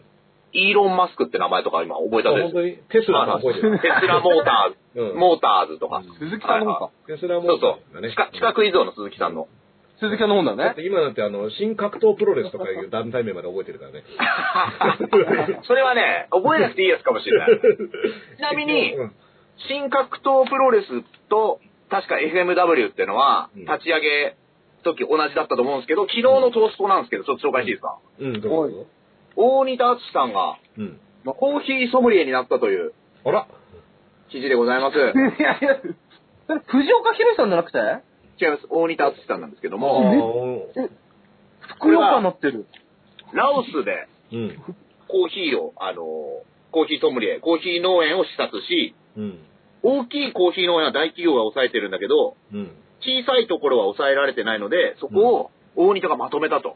あらこれはインディー団体をまとめた時の同じ感じだよというのが、これが昨日の、昨日のトースポの結構でかくですね。取り上げられますすごいですね。うん。はいいいね、いいね。そういう大喜利ですね。FMW 大喜利。え はいまあでこも、ね、れどうしても紹介しちゃう猪木、猪木はね、大仁田は毒だって言ってね、そうそうそう、交わっちゃいけない。交わっちゃいけないっていうそう言ってたっていうね。あいつは、勝とうが負けようが全部あいつのものにされるからう、ん大仁田には関わるな。でも、あの、最初の、あの、タバコ加えながら、パイプ椅子持って入ってきた邪道入エンエントリーの時は、あれね、テレビでたまたま生で、あの、東京ドームで。見てた、テレビであれ。うん。東京ドームでそうタバコ吸ったのはキース・リチャーズと大仁田氏だけって。四段してるからね。で、大仁田が言ってましうん。もう嘘じゃねえかよ、じゃあ。た。いやいや、本当です。ローリング・ストーンズの T シャツ好きなんですよ、大仁田。ローリング・ストーンズ。あーだって終わった後すげえ怒られたって言ってたでしょ。 怒られて、2度目の入場の時、下でスタッフがでっかい灰皿こうってこうやってついてた。UFO みたいな、こんなうの。んまあ、そのあへ灰殻を使って海老蔵がテキーラをこうやって飲まされて違う、そんなでかいので飲んでない。それあの、力士が優勝した時ぐらいになっちゃうんです。ちっちゃいので す。リビゾーは。いや、だからね、そうそうそう。はいそういった意味ではね、う、うんいろいろね、だからそのシュートとかのさ、はい。おまあ、グレイシーが流行った頃とかもやっぱさ、なんか、あの、面白いことが起こってる感っていうのが、うんま。あ、リングスとかも、初期リングスとかも、やっぱなんか、こう、謎の外国人がいっぱい来るっていう意味ではさ、プロレスの、その、アンドレとかが来てたとかさ、ハンセンとかの感じに近かったじゃん、ノゲイラとかさ、ヒョードルとかそうですねさ、言われあの、マーク・ケアとかさ、はあのね、あの、ボルクハンとかさ、やっぱ、い。はい。謎じゃん。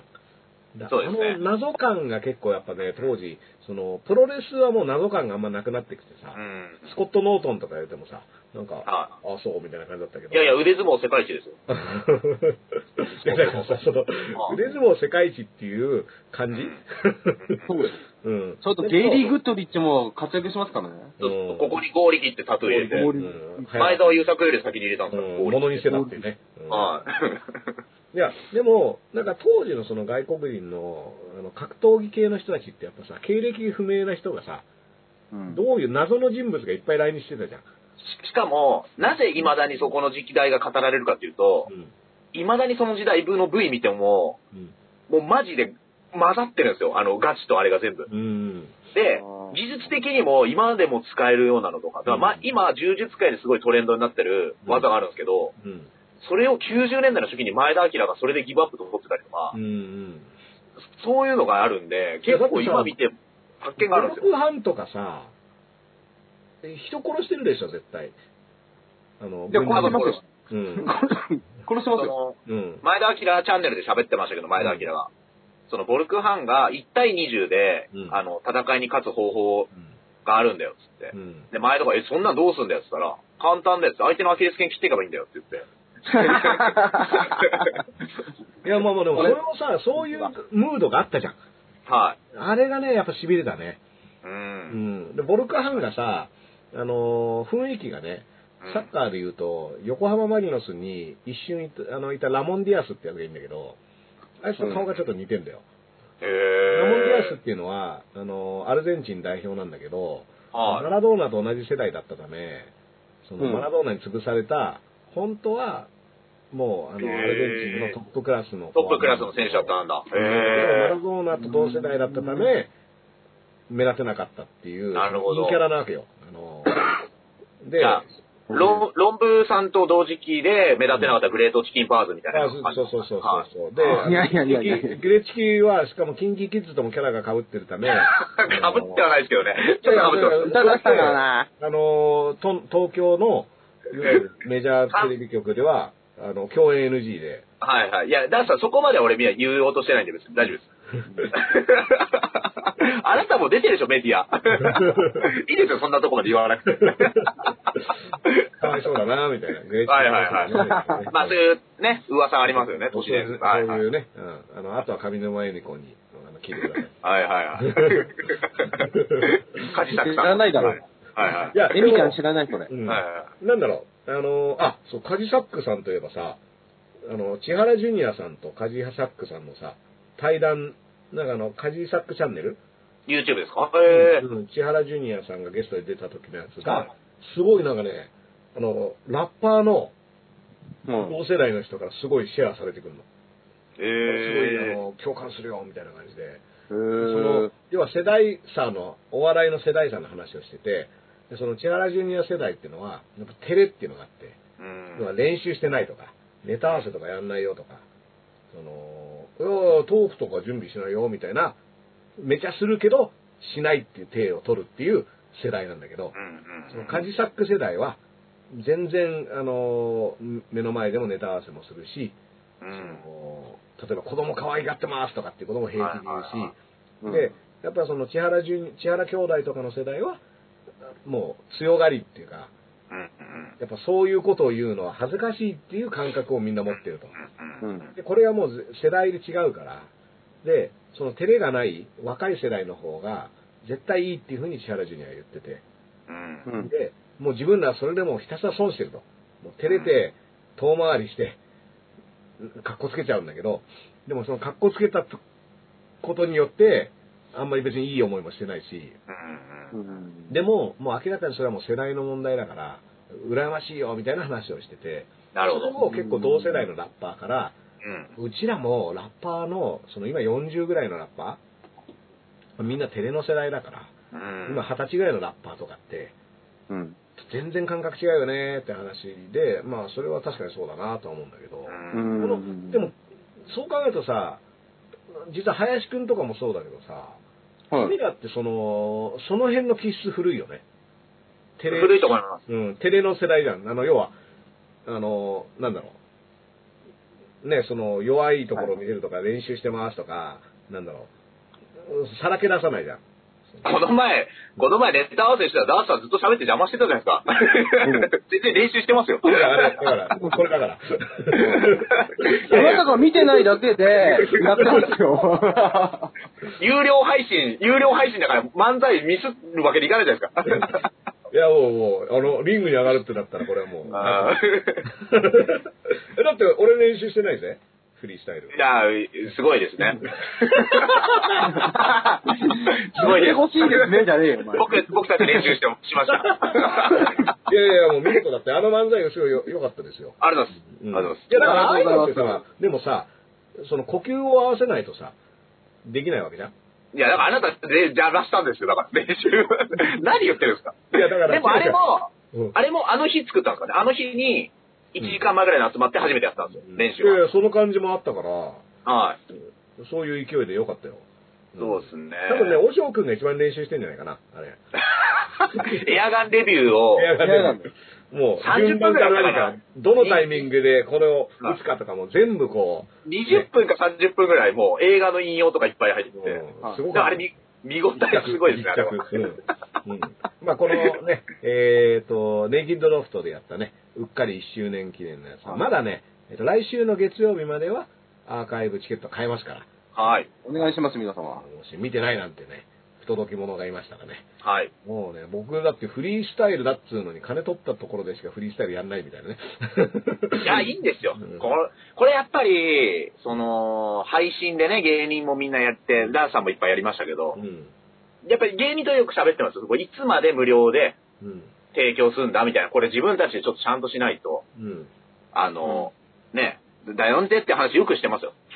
いや、まあだからさ、あのー投げ銭とかもね、あの、本当にありがたいことに、特に4月5月とか、そのコロナ禍でみんな家にいろみたいに言われてた時とかには、すごくやっぱ投げ投げ銭をしてくあれりるがたい人ですも多かったし、やっぱ、あの、すごく助かったんですよ、これはね。うんありがあとうございまのーまあ、YouTube のスーパーチャットって、ね、4割ぐらい Google が持っていくんですけど、まあ、はい。でもね、ショールームとかに比べたらもう、あのリリースはいいですし、いちいち名前出さなくて大丈夫です。名前はいら比ないでべす。るの。なんでそうやって比でべないと気済まないいんいでですよ。俺らもね、博士のショールームお世話になったことあるんで、うんいい、いいツールです。うんはいそうなんだよ。山さん巻き、巻き込み事故すごいんだよ。はいあれ、あのー、8割持って いくよ、ショールーム。ショールーム8割持ってくんですか8割持っていくよ、投げ銭は。最悪じゃないですか、あいつら。いや、でもその代わりに誰でもできるから。誰でも。ああ、そうそんう。YouTube は1000人いかないととか。そうそうそうそう、ハードルがありますから。うん。まあ、それはそうですね。ううんん。誰でもできるやつはそれはさ、うん。でも、いや8割、17とかも8割ぐらいでしょ。あのそうです。だから、プロになるっていうのはね、そんぐらいハードルありますよ。そうですよ。何でも。ううん、ん。そうそうそうそう。だから、ね、一応だって投げ銭でお金をもらうっていうことはプロなわけじゃん。そうです。うん。だけど、プロになるハードルが低いっていうことはさ、うやっぱ身ん。入りも低いってことになっちゃうよね。そうです、そうですね。ううん。まあまあまあ、でもまあ、その投げ銭がさ、4月5月はさ、やっぱ本当にありがたい。まあ、あのーね、なんせ仕事なかったからさ、うん。出れないですからね。うん、だからようん YouTube やってて、ああ、だから、でも僕ね、自分が YouTuber だと思ってなくて、うん。うん、でも YouTuber だったかな。でもまあ、でも、納得いかなかっただからそのジュニアさんとカジザクさんの話もそうですけど、うんじゃあ YouTube やる芸人なんて最初めっちゃバカにされてたわけですから、うんで僕だってネットなんか絶対やんないって決めてましたけど、うんだから最初事務所からニコ動の配信とか話来たけど断ってたんですよ。うんネットじゃねえんだよ板の板の上で勝負するんだ俺らはってね。あ、てかもうテレビ行こうとに行きたいと思ってたんで、おーでもまあ、でもやっぱこう年齢も来て、こんう、なかなか出れない中、まあ選んでられなくなるわけじゃないですか。まあ僕らはね、僕そうなので。ってなったら、まあ結局このボーダーみたいのないんだよって最初から言ってる人がね、あの、いいんです正よ。解だったってことだよね。そうそうそうそいや、なんかね、まあ、YouTube、あのーなんだ、YouTuber っていうとさ、すごう。くう、ん。ちゃんとし、それはそれでさ、ある種誇りを持って YouTuber と名乗っている人っていうのがいるのかなって思うと、そういう感じじゃないなと思って、YouTuber じゃないのかなと思ってたの。なるほど。 YouTube をやる人 ?YouTube をやる人だけど、うん要は、その、プロレスをやる人とプロレスラーは違うみたいなさ。はいはいはいはうんなんかそういう、で、YouTuber ってやっぱすごいさ、サムネはこういう風にしないゃダメとかさ、い。うんな、尺はこれぐらいにして編集をどうこうしてとかさ、うんあの、柴田っていう人がさ、はい。こんな長い動画なんか誰も見ねえんだよとかさ、うん。あの5分から12分だとかなんか言ってるのを聞いてさ、その世界ではないなっていうふうに思ってたりしたわけなんだけど、でも、なんだろう、ライバーみたいなことも言うでしょ。はいはいあのこういったライブは配い。信。 17ライバーとかね。 17ライバーとか言うよね。うん。うん17も7割から8割持ってるけどね。ダース・レイダーとかね。ラースレイ、ラースレイダ ー、ラースレイダーです。柴田とか。柴田とね。うんあの人は柴田をやってるじゃないですか。うん、あの人は柴田なのかな。アバターみたいな感じで。うん仕事が。 いや、だから、そうそうそう、でも、まあその配信でさ、投げ銭でっていうのをやってて、これは基本はただなわけじゃない YouTube のライブ配信そうですよ。で、なんでこれをやってるかっていうとさ、そのうっかりとか、まあ歯もそうなんだけど、まあ別に、うん楽しいからやってるのと、そうですね。まあ別に、なんだろう、その自分らの、まあ、喋っているのをついでにいろんな人にも見てもらったらいいかな、みそうたいですねな。うん今もだって150人深夜で見てくれてさ、これありがたい話なんだけライブで集めようと思ったら大変なことですからね。ど、あ、もうもう無理無理。。うん。いや、無理、無理ではないいですけ ど。無理ではない。まあね。特にこの状況ではそうですから。そうそうそうはうい。んありがてえ。うん。だけど、まあこれがじゃあさ、有料コンテンツ、あの、お金を取ってうね、チケット売ってっていうものとは別だから、まあ気軽に見れるってとこもあるし、別にうんラジオとかと同じ感覚で聞いてる人もいると思うから、それはそれでいいんだけど、この、プロみたいな話になった時に、その切り、ね、投げ銭とかもまあ、永久にもらい続けるわけにもいかんしな、みたいなのがあるから、どうすんだみたいなのは確かにあって、うん。うん。だからそれの、ね、どこからっていうのが、実は、そのプロとかっていう線引きのもちょっと実はもう古いのかもしれないですよね。うん。だからコメンテーターうんは名乗ってもいいわけじゃないですか。コメント出演行った時、俺コメンテーターやってきたと言っていいわけじゃないですか。でそこにテレ、そこになんか別にテレはないわけじゃないですか。うん。と同じように言っていいのかもしれないですよね、YouTuber って別に。 YouTuber ね。う。うんん。そうそうそう。なんかね、スタンドアップコメディアンうん。やったわけですから、もそうだね。スタンドアップコメディなんでお前ちょっとニヤニヤしてんだよ、お前。うんお前ニヤニヤして言うなよ。う。ニヤニヤはしてないですよ。お前否定るよ。わ俺か見んにだ行よ、こったっしちね、は。生で。生で見いにい行ったよし、。そんなの全然担保なってねえよ。はい伝はい次郎さんタイムに入れっつうのいや、いいっす よ。そんなね、無益な時間はいらないんですよ。今週の無益伝次郎さんタイム。無益って言うなよ、お前。伝次郎うん我らが全治郎。うんもうみんみんな優勝なんだ よ。そう。あありがとうございます。なんだよ、なんなんだよ。みんなで、手繋いで徒競走しましょうよ。同着、同着、同着1位。うん。あの、そんなね、うん順位とかつけちゃよくない。そ本うそう。それで行きましょう。当に。もう、うん。競技性、あの、なんていうのかね、そうやっていらない争い事は良くないですかうんら。本当にね。共産、共産主義で、俺は行きたい。義、うん共産党の悪口言ってた よね、善次郎さん。善次郎さんは全部をやる。うんあは、い。平等に戦うってことか。そうです。だから、善次郎さんもうバズりすぎて今、もうあの、とうとう、何と戦ってるんですかってリプ来てましたからね。でもバズってる本んだよ。気法廷じゃん。まあもうやっぱすごいですね、ツイッターのあれツイッは。ターも何か言うたびにもうドーンって。で、やっぱり、その掴んだ、何、何日かに一回その有料ズームライブもやってるんで、おー、そっかいや。有料ズームライブやってるのなんだってそこはやっぱ本職じゃないですか。で、お客ももしかしたらちょっと入れたりする時もあるのかなちょっとわかんないですけどう。んいだから、やー、さすがですね。いい形じゃないですかね、うんすごく。うん、さすがですよ。う、うんん素晴らしい。み見つけたってことね。うんはい。一応ですね、あの、7月30日、今日あの、アーノルド・シュワルツェネッカー誕生日ということで、ほら来たおめでとうございます。うんはい。74歳あー74歳か。ですけあのラストどス、タンドっていうさ、映画が何年前かな、あれ。あ僕もわかんないですね。はい。ラストサンドヒーロいや、それはそれはラストアクションヒーローで、それは90年代だと思うんだけど、ー。うん。いやラストスタンドっていうね、なんかもう、あの、本当最近のシュワルツェネッガーの映画なんだけど、あ、そうなんですか。へアクション西部劇なんだけど、え。はい。でも結構その、あの、お老いたなみたいなギャグを入れるわけよ。あー、ちょっとあの、なんですかね。疲れたパ。パロディーじゃないけど、はういん。そうそう昔はもうちょっとあれだったんだけどな。あでー、もアイルビーバックできないよみたいな。そう。はい。すっげえよかった。すっえげえいい映画だった。ー、ちょっとミッキー・ローグのレスラー的な感じですかミッキー・ロークのレスラーも良かったね、あれ。ある種。うん、ミッキー・ロークのレスラーのあの、酒場でいきなり引っ掛けた女の子とバンバンセックスして、あれ娘と会いに行くのを、あの、すっ飛ばすシーンとかすげえよかったね。うん、いや、覚えてないな。覚えてないその後にあれですよね、あの、娘に呆れられるっていうのはちょっと悲しいんですよ。そうそうそうう。んいやー、あれでもあのミッキー・ロークの、ねえ、あれでもなんかすごい賞とか取ったんだよね。あ、そうだと思います。結構取ったと。うんしかもミッキー・ロークがね、確か自分で脚本とか持ち込んだけど、みたいなやつですよね。そでのも制新作海戦秘話自体が、うん。そうそう、持ち込みじゃないけど、うん。はい。そで、うシそうュワちゃんね、一応2014年にですね、うん。映画の中で最も人を殺した俳優第1位にランクインしているおあ、ランボーか。ー。ことだそうです。え、シュワちゃんでしょだって。 2014だから、ランボー超えてんのかじゃあ。今までで。ランボー。ランボー結構殺してるけどな。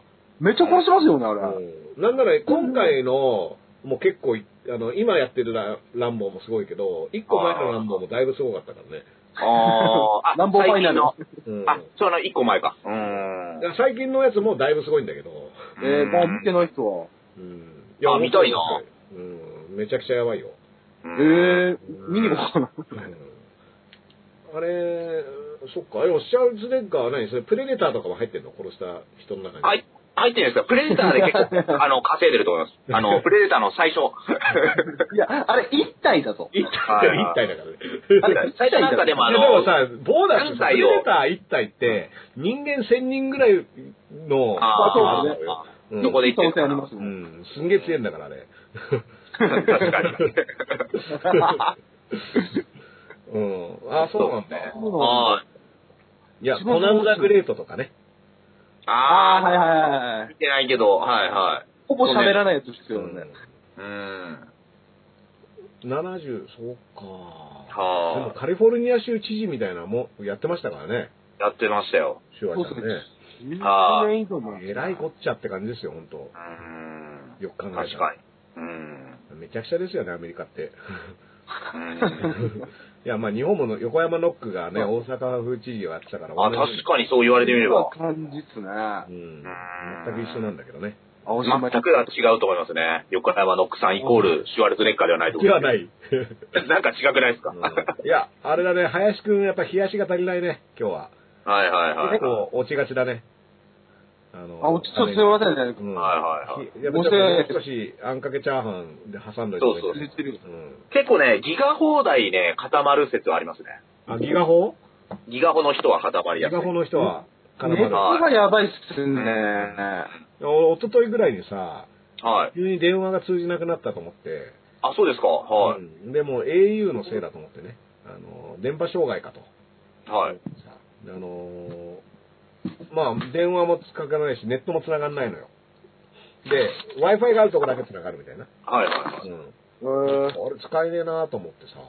それで、まあ、その四谷アウトブレイクでライブだった時だから、そのメンバーと連絡も取れないし、困りますね。はい。まあ、しょうがないからもう現場行くしかないと思って行ってさ。それで、リハで困ったなっていう話をしてたら、モバイルデータ通信がオフになってた。あー、わかりますよ。うん。わかる。俺もなってた時あっモバイルがオてフになっ、てて。携帯会社行くか迷ったことありますもん。そう、何が起こったのか最初分かんなかったんだけど、しかもそこにたどり着くまで結構大変じゃないですか。うんモバイルデータ通分かん信な。くて何が原因なのか、で、再起動とかしてもさ、なんだって。で、見たらモバイルデータ通信がオフになってて、あ、そう。でも、勝手にオフになるのっていうか、林くんがずっと固まっててすげえ怖えんだよな、さっき から。はい、どうです。あの、なんか、なんかね、すごい怖い瞬間に止まっ意味でわかんないですよね。 うんあの、モバイルデータのやつ。うそうそうそう、あれ、なんか勝手になるんだとか思ってね。ーん。うんうん。結構、あの、焦ったけど、うん。あの、昨日、設定のところやっぱ最初に見なきゃダメだなっていうのもね、学んだ。まあまあまあ、でも大変ですよ、あれ。あそこにたどり着くのはって思いますけどね。もう少し優しい、あの、ドラクエウォークが途中で、ま、あの、切れたわけよ。ああれ、はいはいはい。であれと思って、うん。なんかあの、ずーっとオープニング画面に戻っちゃうのね。うん。えー。あー、なるほど。ローディングネできットなにい。繋がってないっていうね。そうそうそうそうう。いん。やーたまにしか出かけないからさ、出かける時ぐらい稼ぎたかったんだけど、うん。わかりま残念でしたね、それはね。確かに。うん、まあだけどね、その、えー、だから、えっ、と、ネギドロフトでやったやつ、1周年だからね、まああの、はい祝儀だと思ってね、いくらだっけチケット ?1300 円1800かな。 ?1800 円はい。お願いします、皆さん。 ?1800 円をね、こはい。う、で、何回でも見れますから、見れます。2時間半ぐらいやってるんじゃないですかね、公演も。 3日の中で23時59分までかなはい。あれかね。うん、うん見れますので。これをね、あの我々の実力がわかりますから。そうですね。本業何やってんだ、普段。そうそうそうそう。まあ適当なこと喋って。漫才師とラッパーと、おもちゃ業界の人っていう。違う DJ、DJ。表への親父これの人。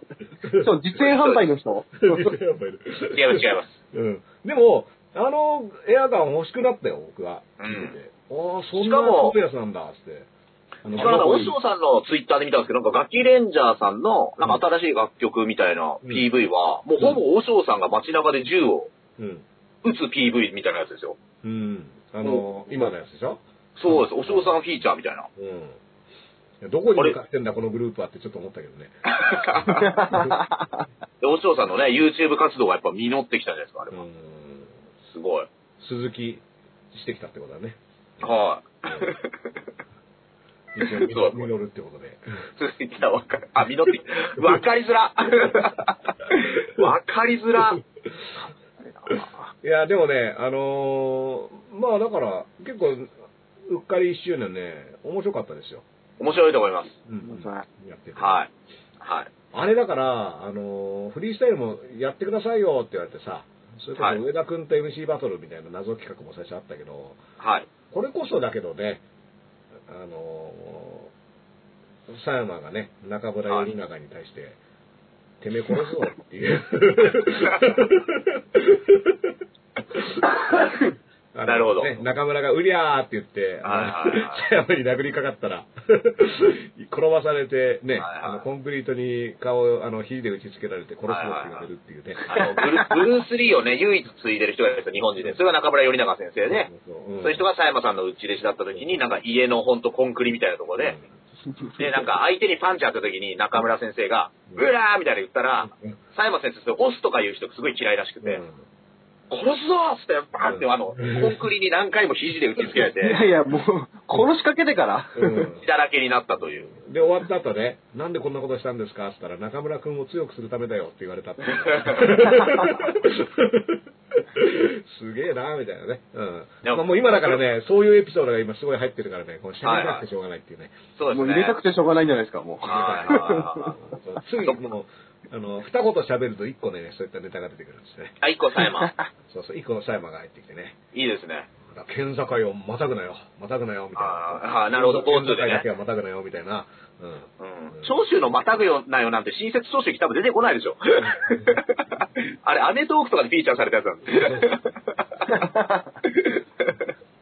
アメトークのさ、あの、はいタイガーマスクをさ、あのー、増田岡田のさ、あの、増田さんが紹介しているやつがあるんだけどあ、そうですか。へえ。さ。あでも、よかったね。うーん。いいとこ使ってますよねいい。とこ使ってたね。いいとこ使ってますよね。あの、映っちゃいけない宮迫さんもちゃんと見れるし。いやいやいやいや。うん。ちねょっといいんですよ。はいはい。当時は大丈夫です。当時は、当時は大丈夫。狭山、狭山がね、結構ね、うんちょっと影響されやすいとこもあるのかなと思ったのが、うんあの、ヒクソン・グレイシーが日本にやってきた時に、うん。ヒクソンって戦い方がもうすごいシンプルで、うん相手の打撃をかいくぐって、胴タックル、倒して、うん。マウントから、みたいな。その時ぐらいに佐山が出してる教則ビデオが、うん。もうまんま、まず胴タックル入ります。倒します。で、マウントから。で、相手が打つのだったらスリーパーで思いっきりヒクソンじゃないかと思って。チェックの高田戦だ。ヒクソンじゃないか、それは。はい。ね、ホイス・グレイシーは、そのね、中村頼長、中村先生のね、その、シュート USA のトレーニング勉強会に出席してますから。そうそうだそからう。、それをホイスがヒクソンに兄貴ってって、なんか日本のあのシュートっていうのを見てきたけど、こんなことやってたぞって言ってからの、えヒクソン・グレイシーの戦い方に影響を与えてたからもしれないから、実は狭山からヒクソンかもしれないからね。そう。しかもその時に、ホイス、一緒に練習するかって言ったら、いや、俺はあの、絡む可能性がある人はやんないんだよ、グレイシーってのは。うん。いつか試合する可能性がある人は練習しないって言って、うん青い炎は目か目でそういう感じで見てたって言ってましたよ。うん中村先生。うんはあのー田崎健太さんの本だと三角形の目をしてたって書いてあって、そうそう。三角形どっちだろうってなって、逆逆っすかね。 逆三角形だと思うけど、多分。うはいん目がとんがっ こっちだったらなんて。かちょっとね、なんか、あのー普通の正三角形だったらちょっとなんか可愛い感じなのね。確かに。 怖いです よね、逆に。きょきょってる人みたいな感じで。ロボットじゃないですかそれうん。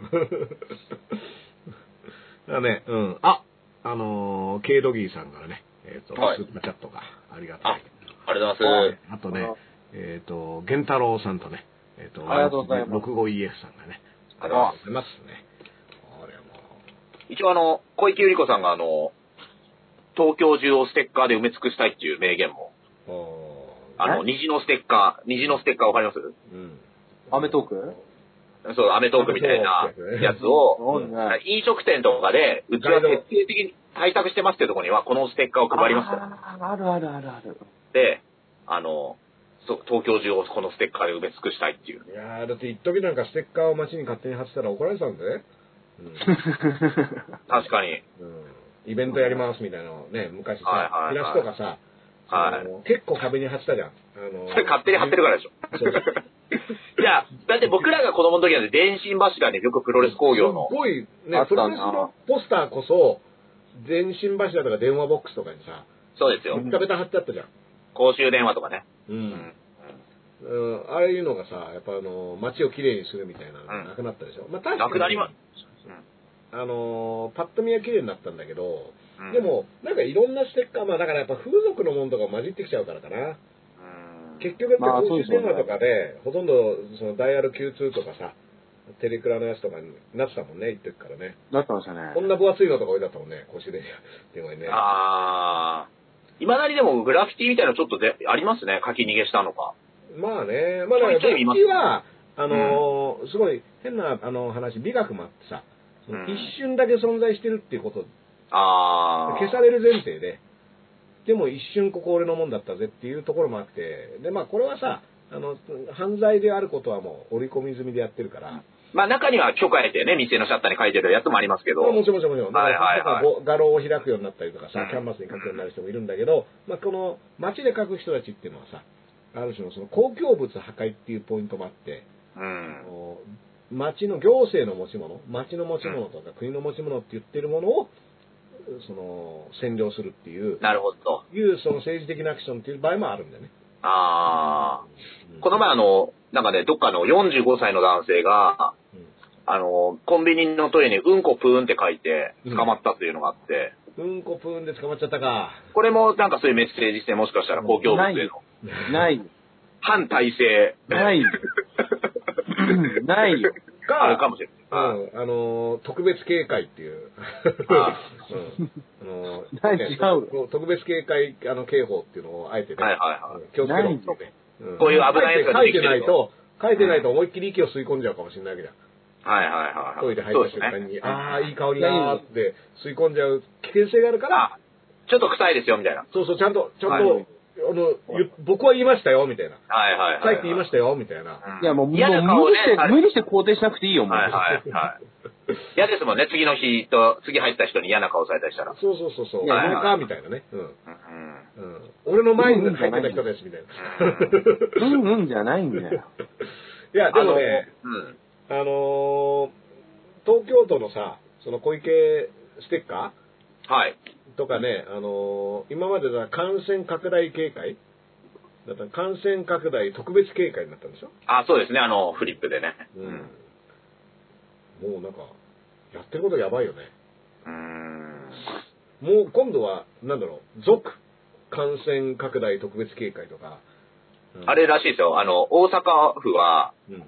き鬼信号2っていうのを出したらしいです。あ、2、鬼信号2。そう。それも赤信号だろっていう ね。鬼信号2個になったっていうね。鬼信号2は赤だろっていう。だ から、これ本当だ。注意してこそ赤信号。鬼信はい。号は注意して進めでしょそうでしょ注意して、注意して進めってことでしょだからそうです。あの、 だからまだだ大丈夫だけど、ちょっと注意してみたいな。注意して、注意して進めみたいな ね。うん。あ、わかりやすいですね。はいはい。まあでも、ツーボールみたいな感じだ。うんいや、もうさ、正直よくわかんないから、あの、でもまたさ、夜もダメになっちゃったじゃん。8時までに閉めると、なんか協力金出しますみたいな。 10時かなうん。10時だかなんか。 10時だっけ忘れました ?20 時、20時じゃなくて。朝5時から10時。あ、わかんない。今日見たテレビのニュースはご10時って言ってた気がします。夜。はで、8月いっぱいとかってい。いうしか、も、自己申告でステッカーもらえるらしいですよね。あの、やってますってば。そうそう。やってるからステッカーください。で、ステッカー貼ってたら、ステッカー貼ってるお店に限り協力金20万円が、まあ、申請できる。うん。すごいな。うん証拠写真は何スマホとかで送るのステッあカ、ーありそうですね。あの、アルコールの位置とか。 だからでもあの、写そういうのメ、写メで申請できるようになってるのってあれなんか、あ、あすごいなとは思いますよね。ネットの。ってちょ、ちょっと思いましたけどね。でもさ、その、結局夜行くなみたいな話になってんじゃん。はい。なんで、なんで夜ダメなんだろ うね。やっぱ夜ウイルスが蔓延しやすいんですかね。あんだけ言うってことは。そんなことはない夜型、夜型。夜型コロナウイルス。夜型新コロ型じゃなナウイくルて。ス。夜型コロナウイルスだったからね。だって今日、あのー、同時ニュースで出たけどさ、 もう家庭内感染の方が夜の街より増えちゃったっていうからね。あーね朝の満員電車は、ね、あれは一切出てこないですね。ああいうとこで、話で。ね。うん。止めんな、止めんなって話の経済をっていう。あね。うんうん、いやー、えーっと、1周年のうっかりの宣伝はもうしたよね。あ。しました。うん。なんと2回してますんで大丈夫です。はいはいはい。いや、今日ね、ちょっとダーさんにお願いして、このチャンネルの概要欄にも貼ってもらったら、うん今日 YouTube だけ見てる人も多いと思うんですよ、Twitter よりも。そうだね、気づいてない。ああ、はい。なんで、そうそうそう、これね、前もね、100分で宮台をさ、あの、ロフトでやった時も、はいよく考えたらこれ YouTube チャンネルを見に来てる人には告知できてねえじゃんみたいな。うんうんああ。そのやりますって言ってツイッターで出しただけだとさ、だから番組内でも、まあ、番組内でも、うっかりの前回ので、おしょうくん、あ、歯の方でやったのか。あ、そうですね。はい。まあ、告知はしてますけどね。うん、はい。。じゃあ今度あの、ハーの、だから、あの、記念イベント僕らゲストで呼んでください よ。ねもう、なんだよ、もう。もいや、それはいいんだけど、う、もう痛々しく ないそんな時かはら。いはいや、歯の記念がいつなのかがよくわかんなくなってきてる。いいや、だからおしょうさんでも、やりたかったのかなと思ったのは、うん。一番最初にその、4人でやりませんっつってやった時に、その、おしょうさん、その、ね、もう自分が企画したぐらいの感じでエンディングで、あの、ちょ、本当にこのラジオイベント皆さん来てくれて本当に嬉しいです。うんありがとうございましたっていう、なんか、あ、やりたかったんだなってでいうのはもちょっと思ね、じゃいあ、まおし。しょうくんはラジオイベントやりたかったんだよ。やったぱあラジオの思い入れがすごいですもんね。そうそう、ラジオ番組っていうのはさ、軌道に乗ってくるとイベントをやるわけじゃない。うん。 うん。だから、ついに俺もここまで来たかと。あ、そっか。うん自分で企画するのは違うんですよね、多分。そう、だから一応だからさ、呼ばれてっていう。おしょうくんが呼ばれてきたわけじゃない。じゃあ、呼んだ回ありますよ。呼んだかやった、呼んだかやった。ゲストで大城君は、大城君はもうだいぶ、もう、あの、ここまで来た感を、あの、パーソナリティとして。そうそうそう、ラジオパーソナリティとして、やっぱ一 定の、いやいや一定の成果 DJ だからやっぱうん。うんそういう、あの、考えにふけって多分、あの、自転車に乗って帰ったと思うよ、あの日は。 いや、嬉しいですね。いじりすぎだわ。 自転車乗ってるとか。うんやだなぁ。いやもう2回ぐらい思い出してると思うよ。いやいや、嬉しいであすよの。、グロック出すタイミングちょっと早かったかな、みたいな。 10度 ね。そうでいやまあまあ、まあでもね、あのー本当たまにやっぱ会ってやるのはいいですよね。うん、それはあ思う。そうっすねすね。やっぱ全然違いましたね。うんうこうね、今これもさ、ズームで喋ってて、ズームで喋るのも慣れてきたけど、うあん。の本当ね、コンマ何ミリの差の、あれがあるじゃない。はいねうん。わかりますよ。うん。まあ、とあれどうだったんですかあの、東京インパールは。ああ、昨日のんあれ無観客ですか無無観観客客。うん無観。客初めて会ったでしょ武田砂鉄さん。武田さんですさんも本間龍さんも初めましてで、うん。あでもすごい、あの、楽しく、2時間ちょうどかな。オリンピックの話ですかオリンピックの話。ううーん。ん。オリンピック。あの、本間龍さんっていう方が、まあ、ノンフィクションのライターの方なんだけど、ああ、そうですそかう。ずーっと、もう、ずーっとオリンピックのその、ブラックボランティアの話とか、うん東京オリンピックの。うん、それから電通問題とかをずーっと書いてる人で、ううんんだからまあ、言ってみたら、その、武田砂鉄さんと本間龍さんは、二人でオリンピック対談とかもやってて、いやもう、その道でもうスイングしてるわけですよ。なるほど、なるほど。で、そこにこう僕が放り込まれて、はい。多分、まあ、ロフトの、ある種の工業的な意味で、まあ、その、武田さんと本間さんのところにもう一人なんか放り込んだら面白いんじゃないのせ出せだどうだっていう組み方だけどう、ん両方とも僕は初めましてで、うーん。で、しかもラッパー来るぞってなるじゃない。うん。だからやっぱね、最初はこうちょっと手を見る感じだったよね。ああ。わかんないじゃん。うんラッパーが、あのーまあ、僕は自分で言う言うのもなんだけど、多分そのエル歌舞伎の2人にしてもさ、なんかね、2人トークイベントって、急に初めましてのね、トークイベント。わかりますよ。うん、ラッパーが来ますみたいなさ。怖いっすもん、ダーさんの見た目の人来たら。嘘いや、怖いと思いますけど。うんそこま最でよ初くわかんないんだよね。怖いかな怖いっす。だから、なんかもっと、あの、可愛い眼帯してくださいよ、キティちゃんとかそういう。いや、これ結構、今日とかマックス可愛い方ですよ、この星。いや、その、こう、どこが可愛いっすか、そ れ。なんかその、お、独特しい。呪術師どこが可あ愛いや怪しい占い師に見えますよ、今。 嘘ひげ剃ってください。初めて言われた。ひげを、初めて、いやいや、あの、バイキングで言われてます。坂上さんが言って、坂上さんが言って。いや、あのーそうそう、だからそのさ、どう見られてるかっていうのがさ、案外わかんないから。で、こっちはさ、はまあ、フレンドリーダースレーダーなわけじゃないですか。はいはい。対しても、うんどうもーってて。でもうね、今の丸くなったダーさんね。僕らが知り合ってかそら。のは前い。さ、あのーボケとかさ、あのー時事ネタとかでもちょっと面白おかしく言うみたいなキャラだけど、まあそうですね、今配信とかいで。るかはいらなんですとかもやってるからね。はいなんだけど、よく考えたらこれを分かんないと、突然オリンピックの話題のとこにラッパーが入ると。うんだからどういう空に来るか、その、でこでれはね相手方もそうそうそう、ダンさんの配信見てるかっていうのもわかんないでそうそうそうそうそう。だから僕のことを、いわゆる吉田剛さんとかだったら、徹底的に調べてくるわけで。す。うんうんもううん。何度か本出してた本も読んで、そうですよね。うん。で、共演者がどういう人か調べるっていうのが吉田剛スタイルだとして、スタイルですよね。そうはい。で僕は、差別さんはもともとフォローしてさ、ラジオとかも聞いてたりするし、知ってるし、本間さんのそのオリンピックの記事とかは読んでたから、まあ、あの、一応その、どういった方向性の話をするかはわかる。うん。けど、よく考えたら向こうがこっちにノーマークだったら、うん。やっぱ結構難しいよね。だって、音、ラッパーってすぐ怒るのとかさ、なんか、いや、どこイメーがジある定食、ね、どこがこう、狭山でいうとこの殺すゾーンなのかがわかんないわけだはいはいは。いうりゃ、どこがうりゃかわかんないっていうはいはいはい。ラインもあるわけでしょ。言ってませんでした ?MC バトルしましょう って。あなあん言言ってなかったですか、サテさん。大丈夫ですいやか、だ から、で、やべえじゃん。そう、なんつうのしかもさ、僕は、全然でも怒んない、そのラッパーの、数いるラッパーの中でも、ああ。そういうヒップホップいじりとかで、機嫌悪くしたりっていうのは基本ないっていうか、別にそれは転がせると思ってるから、何が来ても。うん。うん。だから、別に大丈夫なんだけど、大丈夫かどうかもわかんないじゃん。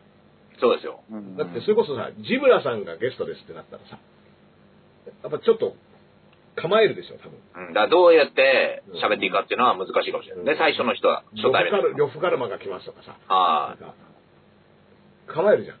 わかります。す。なんだろう、歌丸さんぐらいだと、うやっん。ぱ、あのーし人柄っていうかさ、その、わかりますね離れていく人の面も知れてると思うけど、まあ、ラッパーが来るのか、みたいな感じになるから、わかります。で、それに対しての優しさが僕はちょっと足りなかったの。あの、自分は大丈夫ですよっていうかさ。あうーんあ、アピールっていうか。そうそうそう、もうちょあい、なんだろう。で、あの、相手の立場に立ってラッパーを迎え入れる、もともと五輪の話を二人でしていた二人のところにいきなり三人目として現れる初めましてのやつが、どんなやつかっていうのを、もうちょっと、ーうーん。あの、なんつうんだろう。で、砂鉄さんから、その、スタート30分前に、あ、15分前ぐらいに沿ったのかな、3人。んで、しかもね、ロフト側もね、ノープランなんですよ。ああ、はいはい。台本とかもないし、進行役とかも決めずに、居酒屋で、普通に喋ってる感じでお願いしますって言われたのうーね。ん。で、も、初めましての人と居酒屋で普通に話してる感じじゃないわけじゃん。まあ難しいですよね。うんうんでまあ、まあ、とはいえ、僕はだから、その、喋る内容なんてのは一切準備しないでいくけど、これもさ、わかんないじゃん。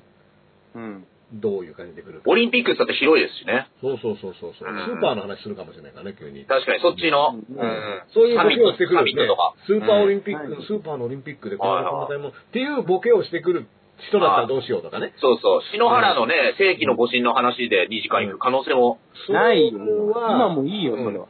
うんあ。るかも。うん。だから、うんどしかもどの程度詳しいのかもわかんないわけじゃない。そうそう、お互いに。うんうん。森吉郎って誰ですかみたいな人だったらさ、いや、それは舐めすぎだろ。何ああ、偉い、偉いんですか、その人、みたいな。よく、よくやってこれた な。偉いかどうかもね、どう答えていいか。なぜこいつをブッキングしたみたいな。でも、なぜこいつをブッキングした案件だってね、あるじゃん。それは過去にはね。うん。でも、でもその3人は大丈夫でしょ、そこは。その、だから、いや、だから、実績的そにの、大丈夫かどうかっていうのがさ、僕は自分は大丈夫だと思ってるけど、だダンさん結構楽屋入り早い方がいいですよね、そういう意味では。ダンさんこう喋ってね、ほぐしてくるタイプじゃないそでうそうそうそうそう。うん。だから、その、本間さんが先に入ったんだけどす、か。はいはい。うん。まあまあ、でも、ちょっと話して、そしたら、だから、砂鉄さんが、あのー、15分前に来て、で、本番前にね、やっぱね、これを聞いてきたんですよ。ダース・レーダーさんはやっぱり普段から五輪のこととかをよくトークされてるんですかあ、ここに来るぐらいだから。う。うんん。全くしてないですって言っちゃったの。あでーままあ、あまあまあ実際五輪メインで喋ったことはないんですよ。別に時事ネタ番組をやってるから、五輪の話はよくしてるんだけど。あとね、友達が BMX のね、人とかそうもいそうて。そうそうそう。いたりそういうとか、あと、できますよね同級生が、電通の五輪の総合演出プあはいはいロデューサーだったりしたっていう、まあそういう話はしたけどね、けあの、中では。だか中らでそれはまはあ。向こうからしたら知らない話だし、うん。だからこいつ、まあその、多分、佐々木さんなんてのはさ、ネタいっぱい持ってる人だから、はいはだから多分、どのレベルのネタでい。うーん。組み立合わてていった方がいいのかっていうのも、本当はもう少し、僕の方がね、だって、佐哲さんはだってもうラジオパーソナリティもやってて、う。うんん。一応本人が、あの、謙遜したとしても、まあ、その道で知られてる人ですよ。そうそう。僕もあの、東京 FM で、僕2日、さてつさん2日で、うん。さてつさんレギュラーになってました。はい。おいーや、悲しいこと言うなよ。 TBS ですよね。うんはい。君は、あの、落ちた方僕は、うっかり取り、うっかりの方う取っかり。り、うっかりに来た方あそうだ砂場に来た。うっかりに僕、うっかり行くんで、断りました。ちょっとうっかりがあるんです。はい男だよ僕、僕 YouTube やりた いんで。男だな僕は、YouTuber になりたいんだはい。あんま FM とか、じゃあまあわかんないんです。うんシュートボクシングがやりたいってやめた平みたいなね。そうそうそう。あの、シューティングより。シュはーいティングよりもシュートボクシングがやりたいみたいなね。狭山に影響されてるな、本。入れたがってるわいや、でまあだからさ、で、で最初の、その、トークっていうか番組始まって、うん。結構最初はちょっと探り合いだったんですね。そうそうそう。だから、やっぱ僕だけが何者だかわかんないわけですよ。うんうんうん。で、変な話、まあ、ロフトさんは知ってるでしょ。そうですよね。うだってやってるから。ん。やってるからね。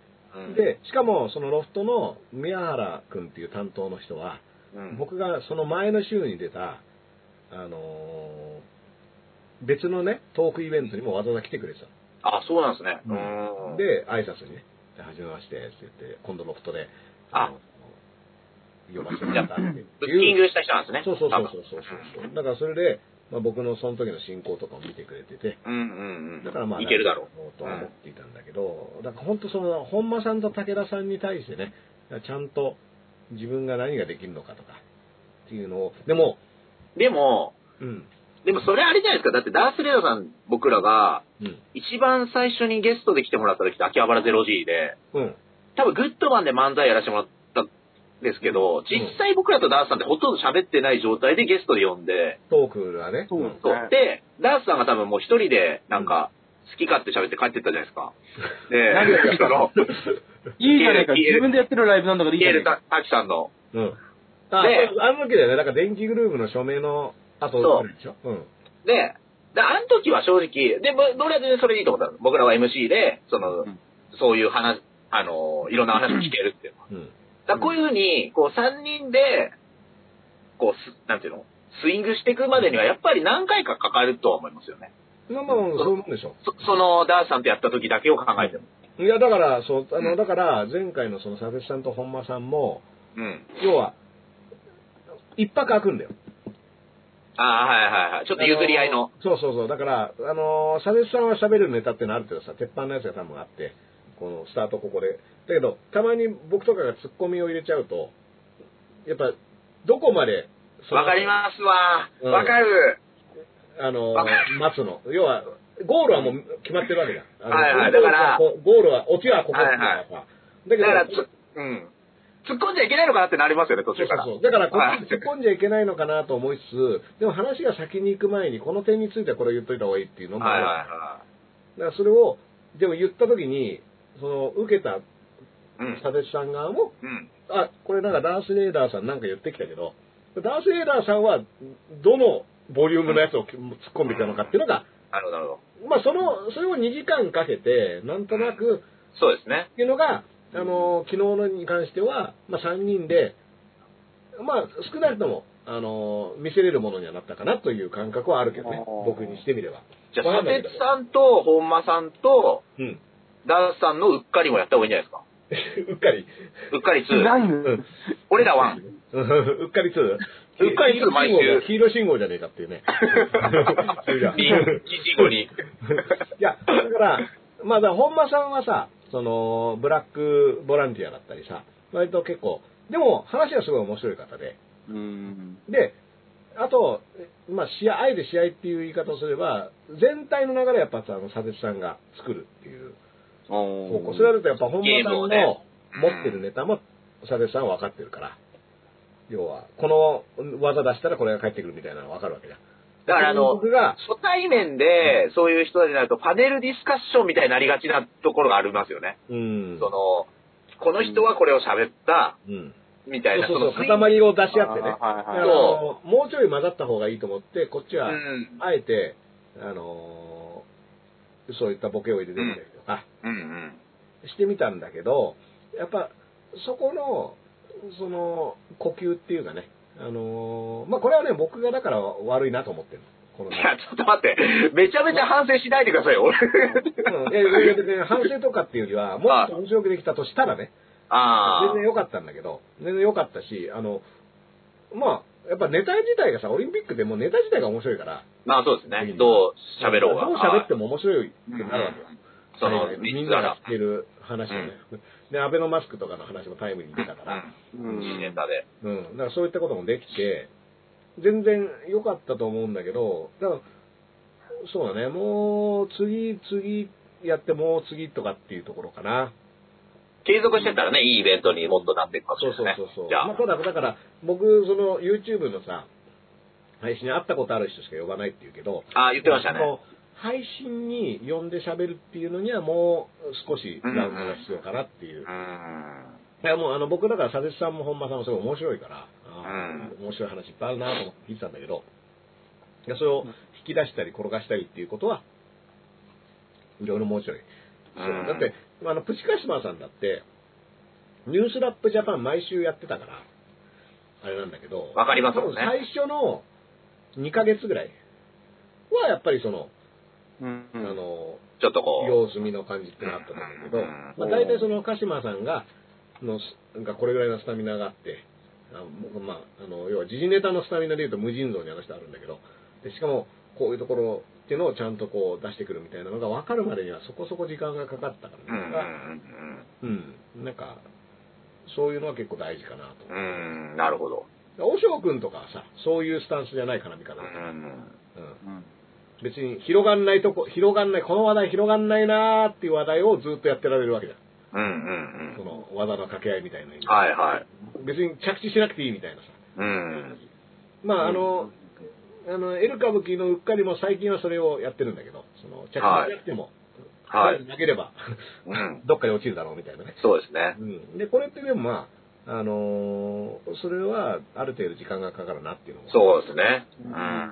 っていうのがね結構やっぱあのーすごい刺激的でよかったですよ昨日とかうね、ん。うんまあ、だけどそれはさ君らがさ高橋由紀さん呼んだりとかさその田崎さんを呼んだ最初の時とかっていうのはやっぱそういう感じじゃん、そうです、そうです。うんそうですね。だからやで田や崎さんを、うん田崎さんをお呼びしたときは、あの、田崎さんを真ん中に僕ら挟んだんですよ。うんで、ちょうど田崎さんが、その、喋っている時が、こう、4日かってるんですけど、これ僕側の方だったんですよ。うんちょいちょい田崎さんのあの顔が近づいて、ちゃんと聞いてるかって顔はものすごい怖かったですね。うんおいちゃんと聞いてんのかっつって聞いてるかなんで思わず僕ね、細かく突っ込んじゃうっていう。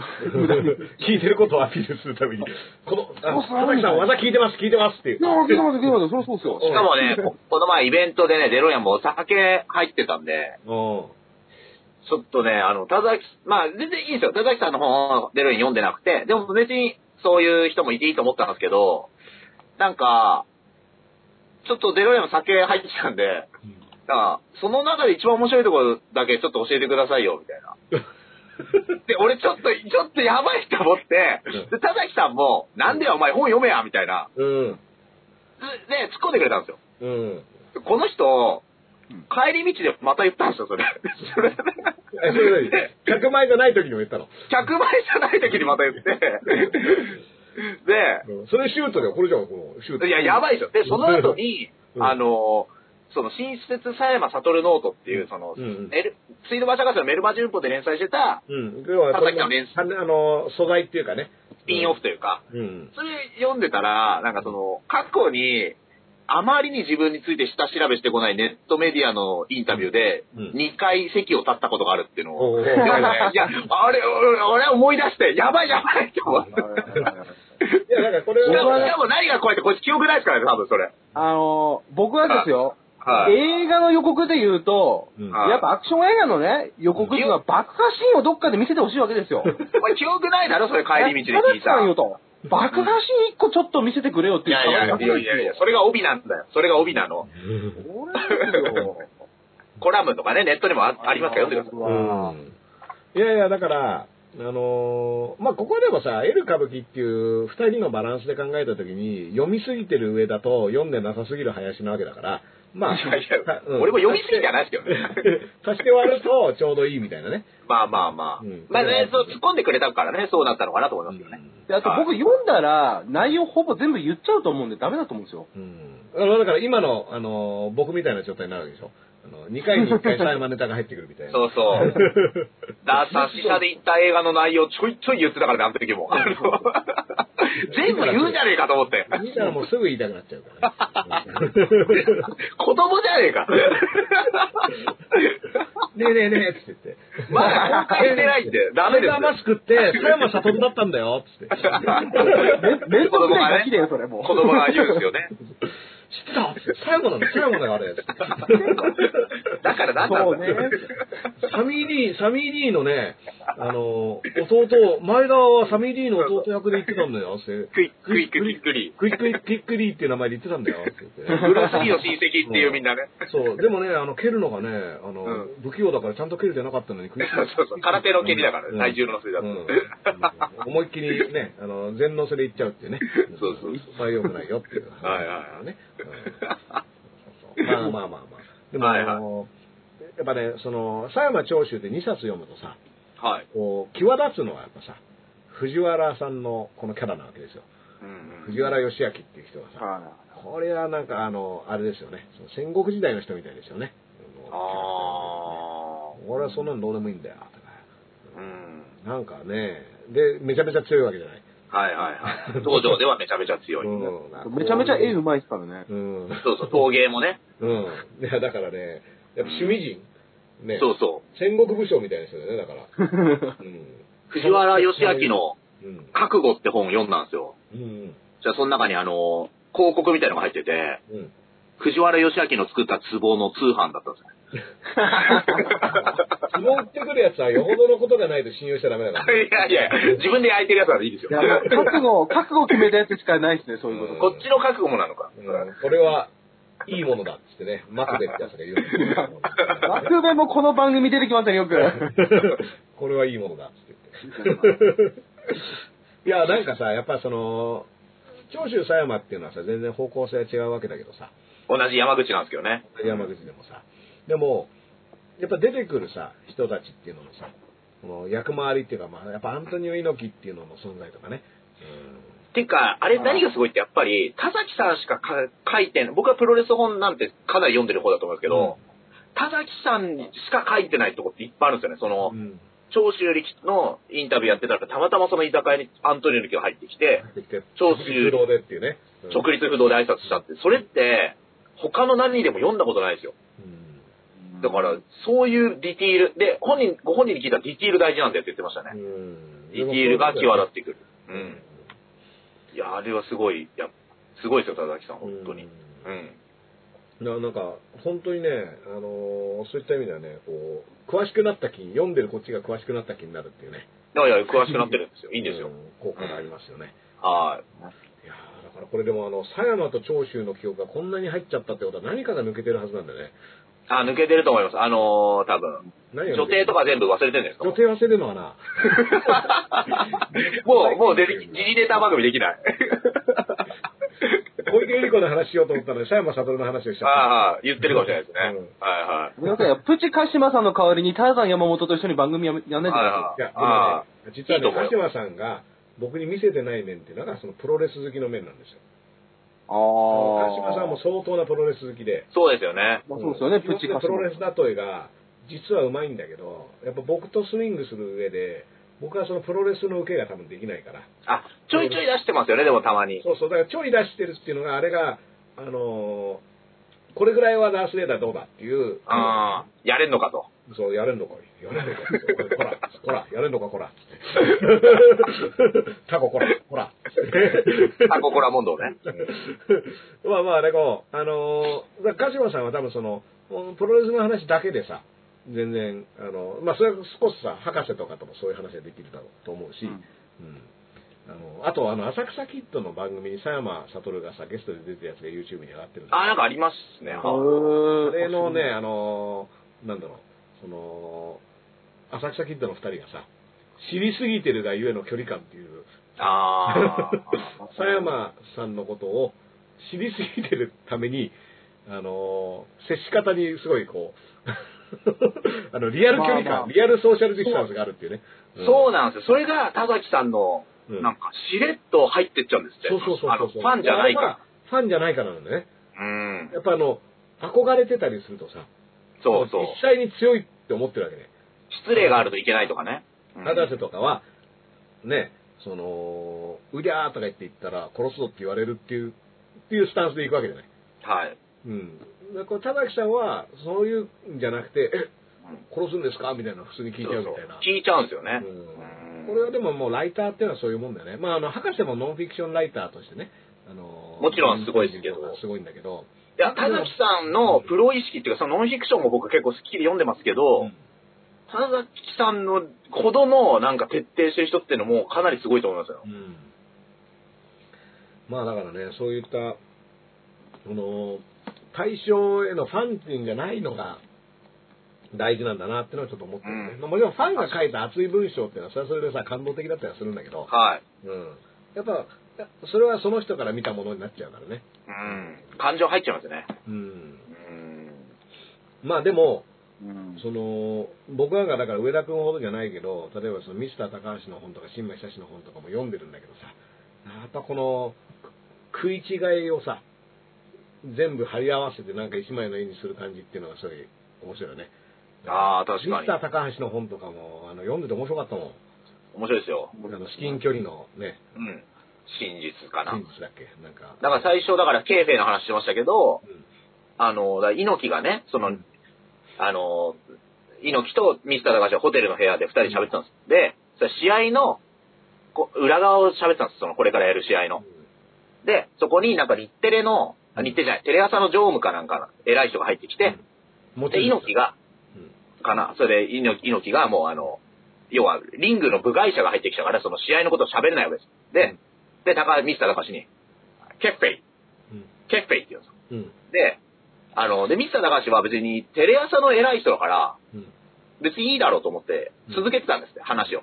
で、あの試合どうしましょうか、どうしましょうかって言ったら、猪木がずっと、ケッフェイ、ケッフェイとうんで、ミスター高橋は、いや、いいだろうと思ってずっと告げてたらうん、猪木が、高橋さっきから盗んだてめえたまってろって言ったっていう、最初からそれでよかったんじゃねえか なって。ケッフェイなんて言葉いらねえんじゃねえかなっていう。いらないでな。もその、そこの膨らましこの部分がプロレスっぽくていいですよね。うんこれ誰が本当のこと言ってるかわかんないんですよ、読めば。だっていらなくて、いらなくていいんじゃんっていうことは言ってない可能性だってあるわけだからね。あれだった。ああ、ねえでも言ってた方が面白いじゃん場面としては絶対。はケフェイ。ケフェイっつってんだろっつって。高橋うるせえんだ、おめえ黙ってろもうペッペイ消えて るもん。そしたら、そう、常務の人もビビってどっか行っちゃったらしいです。いやいや、だからね、そういう、まあでも、あの、すごい練習してるじゃない、そのプロレスラーって、その、長州の本読んでもさ、最後 に。体すごいじゃないですか、みんな。うまあ、もちろんさ、その、彼らの世界でいう練習してない人ってのも出てくるんだけどさ、うん。うん。あのーね、あのーはいでも、まあ、練習しててさ、で、こんだけやっぱ一つのことをやるってるっていうのが、何かに繋がらないわけがないっていう感じっていうのはあるじゃん。うん。で、それに比べてね、まあその君らのその漫才師としての特訓ぶりを僕は知らないんだけど、はい。自分で振り返ってみると、その音楽だったり何だったりなんか本当に練習しないんですよ。でこれは良くないんじゃないかなっていうのを、やっぱ長州狭山っていう練習の鬼のね、あの本を2冊読んじゃうと、なんか練習した方がいいのかなって思っちゃうんだけど、はいや、本当に練習しないんだよね。だからああの、ーベーソンズってバンドやってるんだけどさ、この間、あの、月曜日にね、ライブだったのよ。あの、四ツ谷あ。はい。アウトブレイク。で、まあ、ついてさ、その、音、音のチェック。要は、あの、ドラムとかベースとかがどういう風になるかとかっていうのをチェックして、まあ、曲を流していくつかやるんだけど、どの曲をやるかっていうのを本番まで決めなかったんだね。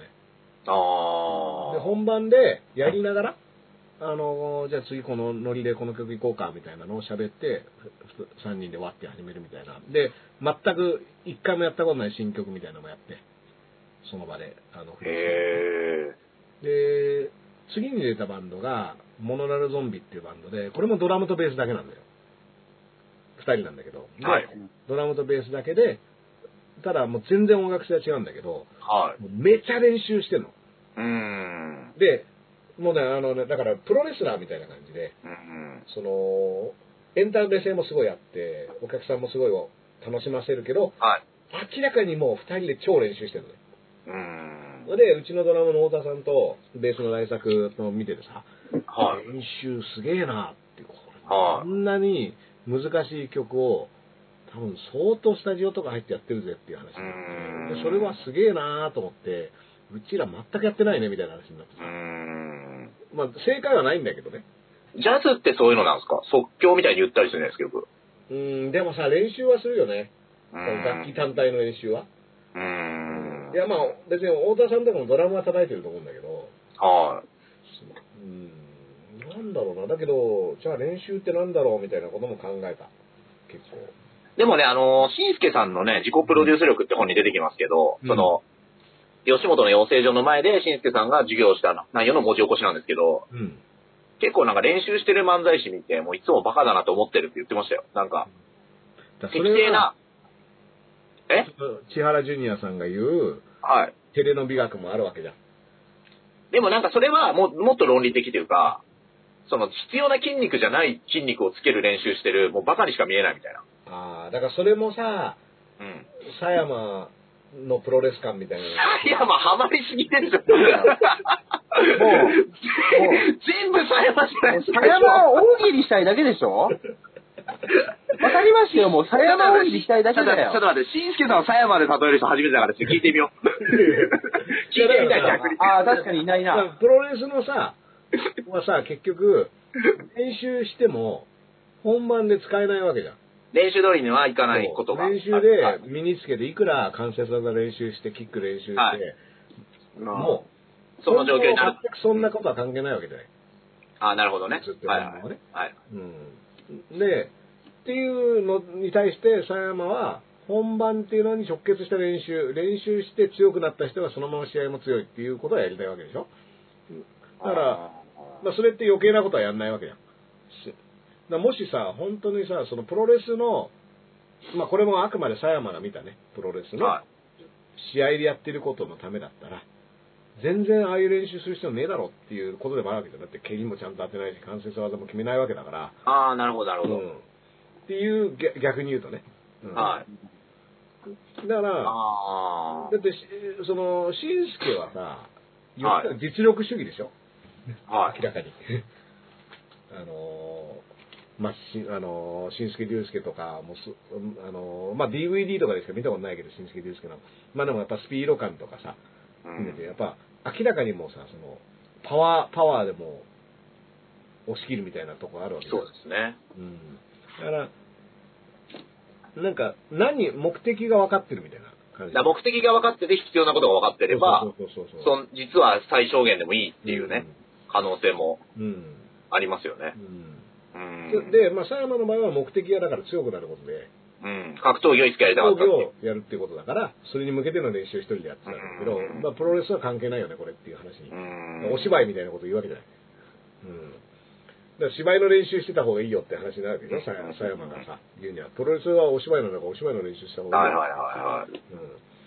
うん、でまあまあどっちでも藤原とかもそうだけどプロレスがやりたいっていう人たちの意見も分かるわけじゃんこうんれは難しいところでさ、うん、だって長州とかプロレスなわけじゃんねそうですね旅作って誰が乗るかとかさ、うんあ。のだから最初にもう競技をもうオリンピック出るぐらいの人ですから、突き詰めた人ほど、ーうんあの、競技に戻ろうとしないっていうのは、うん、だって結構ある分かったわけでしょ、うん。むしろプロレスの方が難しいとか、そういう面白さに気づく人もいるみたいで、うんなんですよね。うん、まあただ佐山も長州も猪木はすごいっていうところはうんねあの一緒なんだよね、うん。うん、やっぱ練習量やばかったらしいですからね、猪木っうて。んあと強かったっていう、やっぱう。ん結構ねそういうところも面白いけどだからまあ漫才もだってそのビートたけしさんはさすごいやっぱ練習2ビートの練習してた話とかはするわけじゃない、うん。まあ、それはあのビートきよしさんが使えない相方だっていう前提の話にはなってるんだけど、うん、だけど、やっぱりその苦労時代の話をやっぱするけど、でも、たけしさんって本当にそのテレの世代の代表みたいな人でしょ。ああ、まあそうですね。ううんん。だからなんか、その感覚、まあ、だから、しんすけさんも世世代的には一緒だからさ。だ漫才だって M1 のためのだけにやってる人もうん。うん。いっぱいいますから、その、じゃあ年間ずっと同じネタばっかやってる人、お客さんが飽きてても。うん。で、その場でお客さん受けてなくても、もう関係ないみたいな。その、いや、M1 で受ければ売れるからっていうう。んそういう人で具体的にさ、M1 のファイナルレベルまで行く人はいるのだからペコパとか去年そうでしたよ。ああ、ももう、もう、もう絞って。う、だから同じ構造、同じネタずっとやってるからうん、最初めちゃくちゃ受けてて、あ、これもう決勝行くのかなみたいなぐらい受けてましたけど、うん。で、だんだん、やっぱ、その、おなんていうんですか、お客も被ってるライブうん。も出てたけど、それはもうほ M1 の予選の調節のために出てたんで、うんうん。で、もう本人から聞いたら、受けはもう気にしてないって言ってましたね、途中から。いや完成度を上げていくためだっていう。そうですね、その本番でいいものをやるためにっていう。まあでもさ、M1 のさ、本番ってのは初めて見る人、だってペコパーなんてもう新人扱いなわけじゃん。だってはい。その現場のライブなんか行かない人がみんな M1 にはい行くわけだから。だからそこでボガーンって行ったっていう意味では、まあそれは一つの正解ではあったってことだよねう。んううん。でもそういう人も過去にも何組も、ん。メイプル超合金とかもそうでしたし。うん。うん。あ、もう絞って絞って。そうですね。ええまあまあまあでも m 1とかもねやっぱあれの鍛錬のなんつうんだろう鍛錬だよねなんか積み上げてきたっていう感じがみんなするもんなあそうですね。年間かけてやってきたんだろうな、みたいのな。あれもう今年のあれって予選で始まったの僕らは3日です、次。あ来週だ1回戦なんですけど、無観客の審査員の前だけでやるんです。審査員の前だけ、うんはい。ずーっとい M1 や、いとりあえず1回戦ですね。2回戦とかま、まだ発表になってないのかなうん、でも、キングオブコントはお客さん入れたんですね、ちょっとだけ。あそうなんだだからあれによっても違うんですってね。大会によってもちょっと。うん。まあ、いろいろ試してるのかもしれないですね。あのう、ん大会ごとに。だってあの君らも客入れてやったんでしょでも7人ですけどね。あの会場に7人。あーダンスさんそうなんだ来た、秋葉原ゼロ時。で、そうですね、7人プラス、ズームのチケットも売ったんですね。うーんだからこれも実験っていうか、なんか、その、ゼロ G のお客さん来た、で、同じ値段にしてたんですよ。2000、2000。で、で、会場はプラスドリンク。うんで、まあ、交通費もあるんで高いと思ったんで、その、ズームの配信の後もちょっと長くやったり、ああ、なるほどね。おでも、前ズームのコメントの人から、それ言わないんだったら先言っといてほしかったみたいなコメントも来て、うんうん、あ、ちょっとこれ勉強かな。みたいな。そうですそうです。それだったら言ったかもしれないっていう。うん。まあこれ実験しながらだね。ね。はい。うで、なんか、ライブによっては、配信の方が安いライブもあるし、配信の方が高いライブもあるんですよね。ん。うん。それは考え方みたいでみんなう。ん。まあね、その辺はまだ試行錯誤っていうか、今別に失敗してもいいと思うんだけどね。はい。うん。そうっすね。なんか、あのーね、わかんないから正解がね。そうですね。初めてなんで、確かに。ううん。なんとでも言えると思うんだよね。ん。あら、もう2時間喋っちゃってんじゃん。これ1時間50分の。はい。うん。多分、ほぼ狭山ですね。どこの、 どこを切り取っても狭山って単語はい出てきてると思います。あの、まずい最な後に、あの、善次郎さんのポジションが佐山さんに奪われてた。いやいや、それはなんかいろんな人にだ巻きからも込んでる感うじでやだ、けへ変態の話ずっとしてるだけですよ。ど。いやいやいや。いやー、そうね。だけどまだね、本読み終わってなくてね。はいはいい。はうん。あ、じゃあもうこれ来週にも続きますね、この流れは。い。完全に続くやつですね、来週にも。心構えておきますよ、こっちは。いやいや、まあまあまあ、あのー、ね、僕を通して少しでも、佐山という男のことについて。いや、田崎さんですよ。田崎さん通してる。全部田崎さんが頑張って取材に行ったやつを今喋ってるんですよ、みんなで。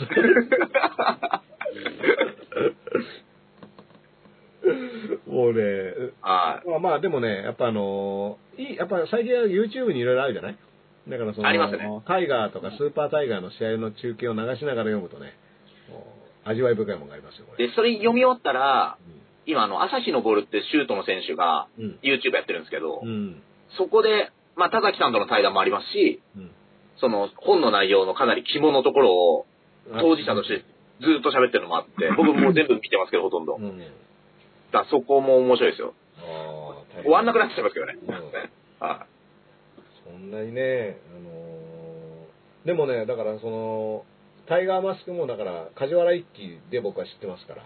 はい。アニメの方、漫画の方から。そうそう。いや、いやまあだから本当プロレススーパースターレスリングがスタートだから。うんうんだから結構ね、やっぱ梶原一騎っていう人は偉いなっていうのも。うんどうえこの前まさかですけど、こっから梶原一騎の話1時間やるんですか いや、マジでそれはと思いますよ。うん。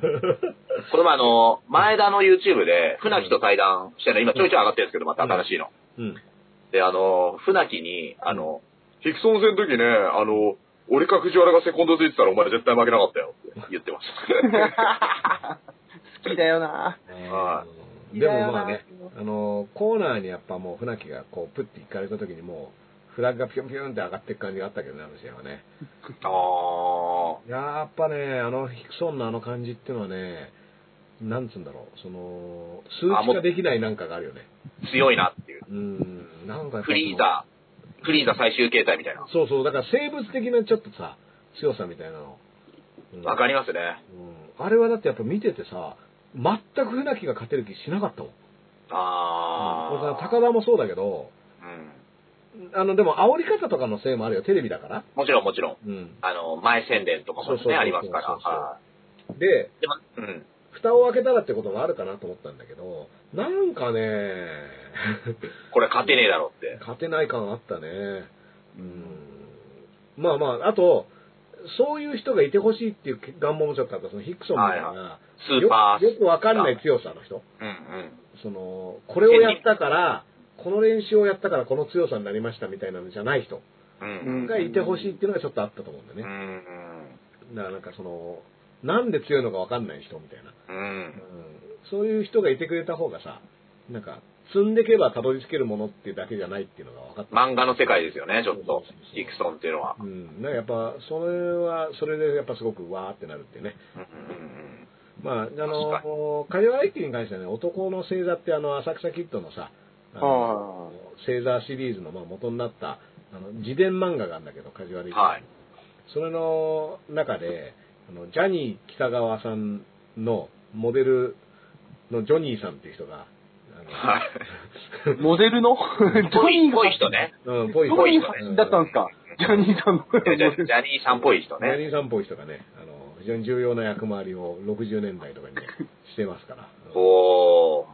あ、面白そう。芸能史として読めるんですね、ちそょうっそと。うそうそうそうう。ん。チェックしてほしいと思います。なるほど。はい。まあ、ということでですね、えっ、と、ちょっとじゃあ、エル歌舞伎のなんか、近々の告知系はなんかあそりうでますかす。ね。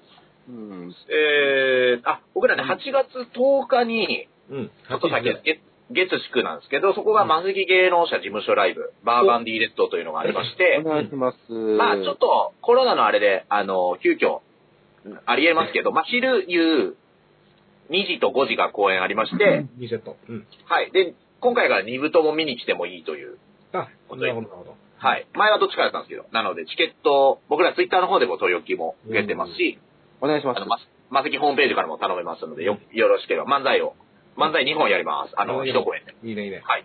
はい。えっ、来てくとだでさすいね、えっ、と、僕はですね、えーと8月の13日に、はい。えっともう閉店間際のね、秋葉原グッドマン、えーあーで、まあな、毎回やっていた、片目と片で、まあ、だからグッドマンでは、その、サンキューグッドマンシリーズっていうことでね、うん。グッドマンありがとうっていうのを、8月の13日木曜日に、やって、エル歌舞伎も漫才で出てもらうんですけどおも、願いしまあの、ゲストがラサール石井さんのスタンダップコメディ、ねす。、すごいス。タンダップコメディをやっていただいて、あと僕とちょっと時事ネタトークをやってもらおうっていうのと、MC バトル、お題 MC バトルって、まあ、片目と片目で毎回やってるんだけども、これのメンバーが、えっ、と、スー君と、えー TK だ黒淵、すごい。 j p あとコースっていう4人でお題 MC バトルをやって、まあ、これのジャッジが、そのラサール石井さんと、であと、バンド、ゴーイングアンダーグラウンドの松本壮君と、DJ おしょう、ね。うん。えーで、あと、マッハスピード剛速球のコントもありますっていうことで。すごい。うん、これがあの813。これも、あの、グッドマンの YouTube チャンネルから配信で。えーとこれ見るのは無料なんですよね。見るのは無料で投げ銭が、あの、できるライブポケットっていうので。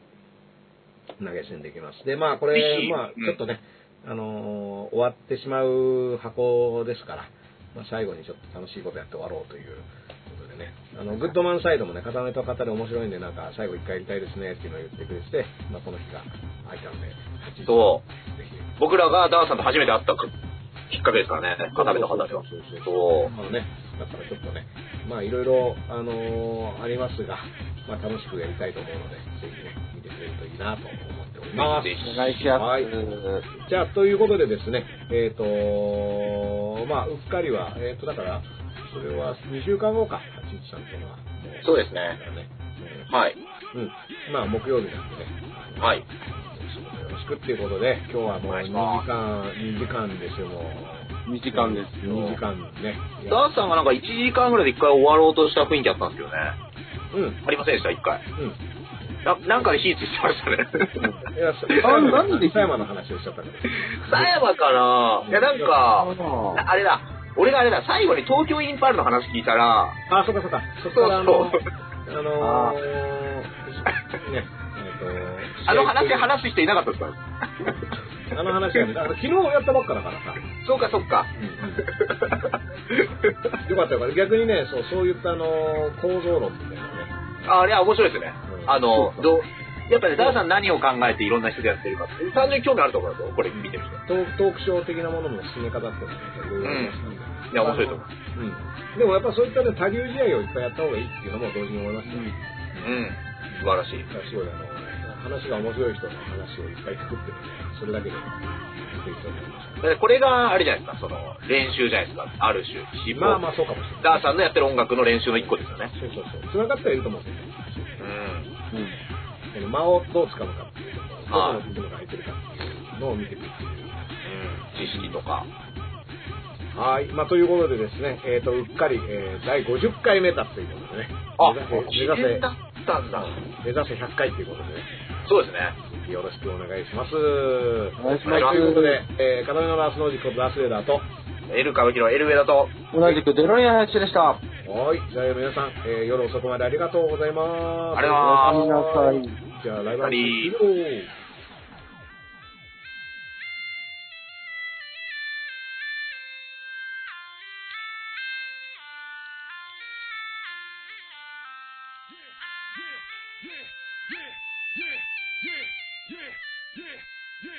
ー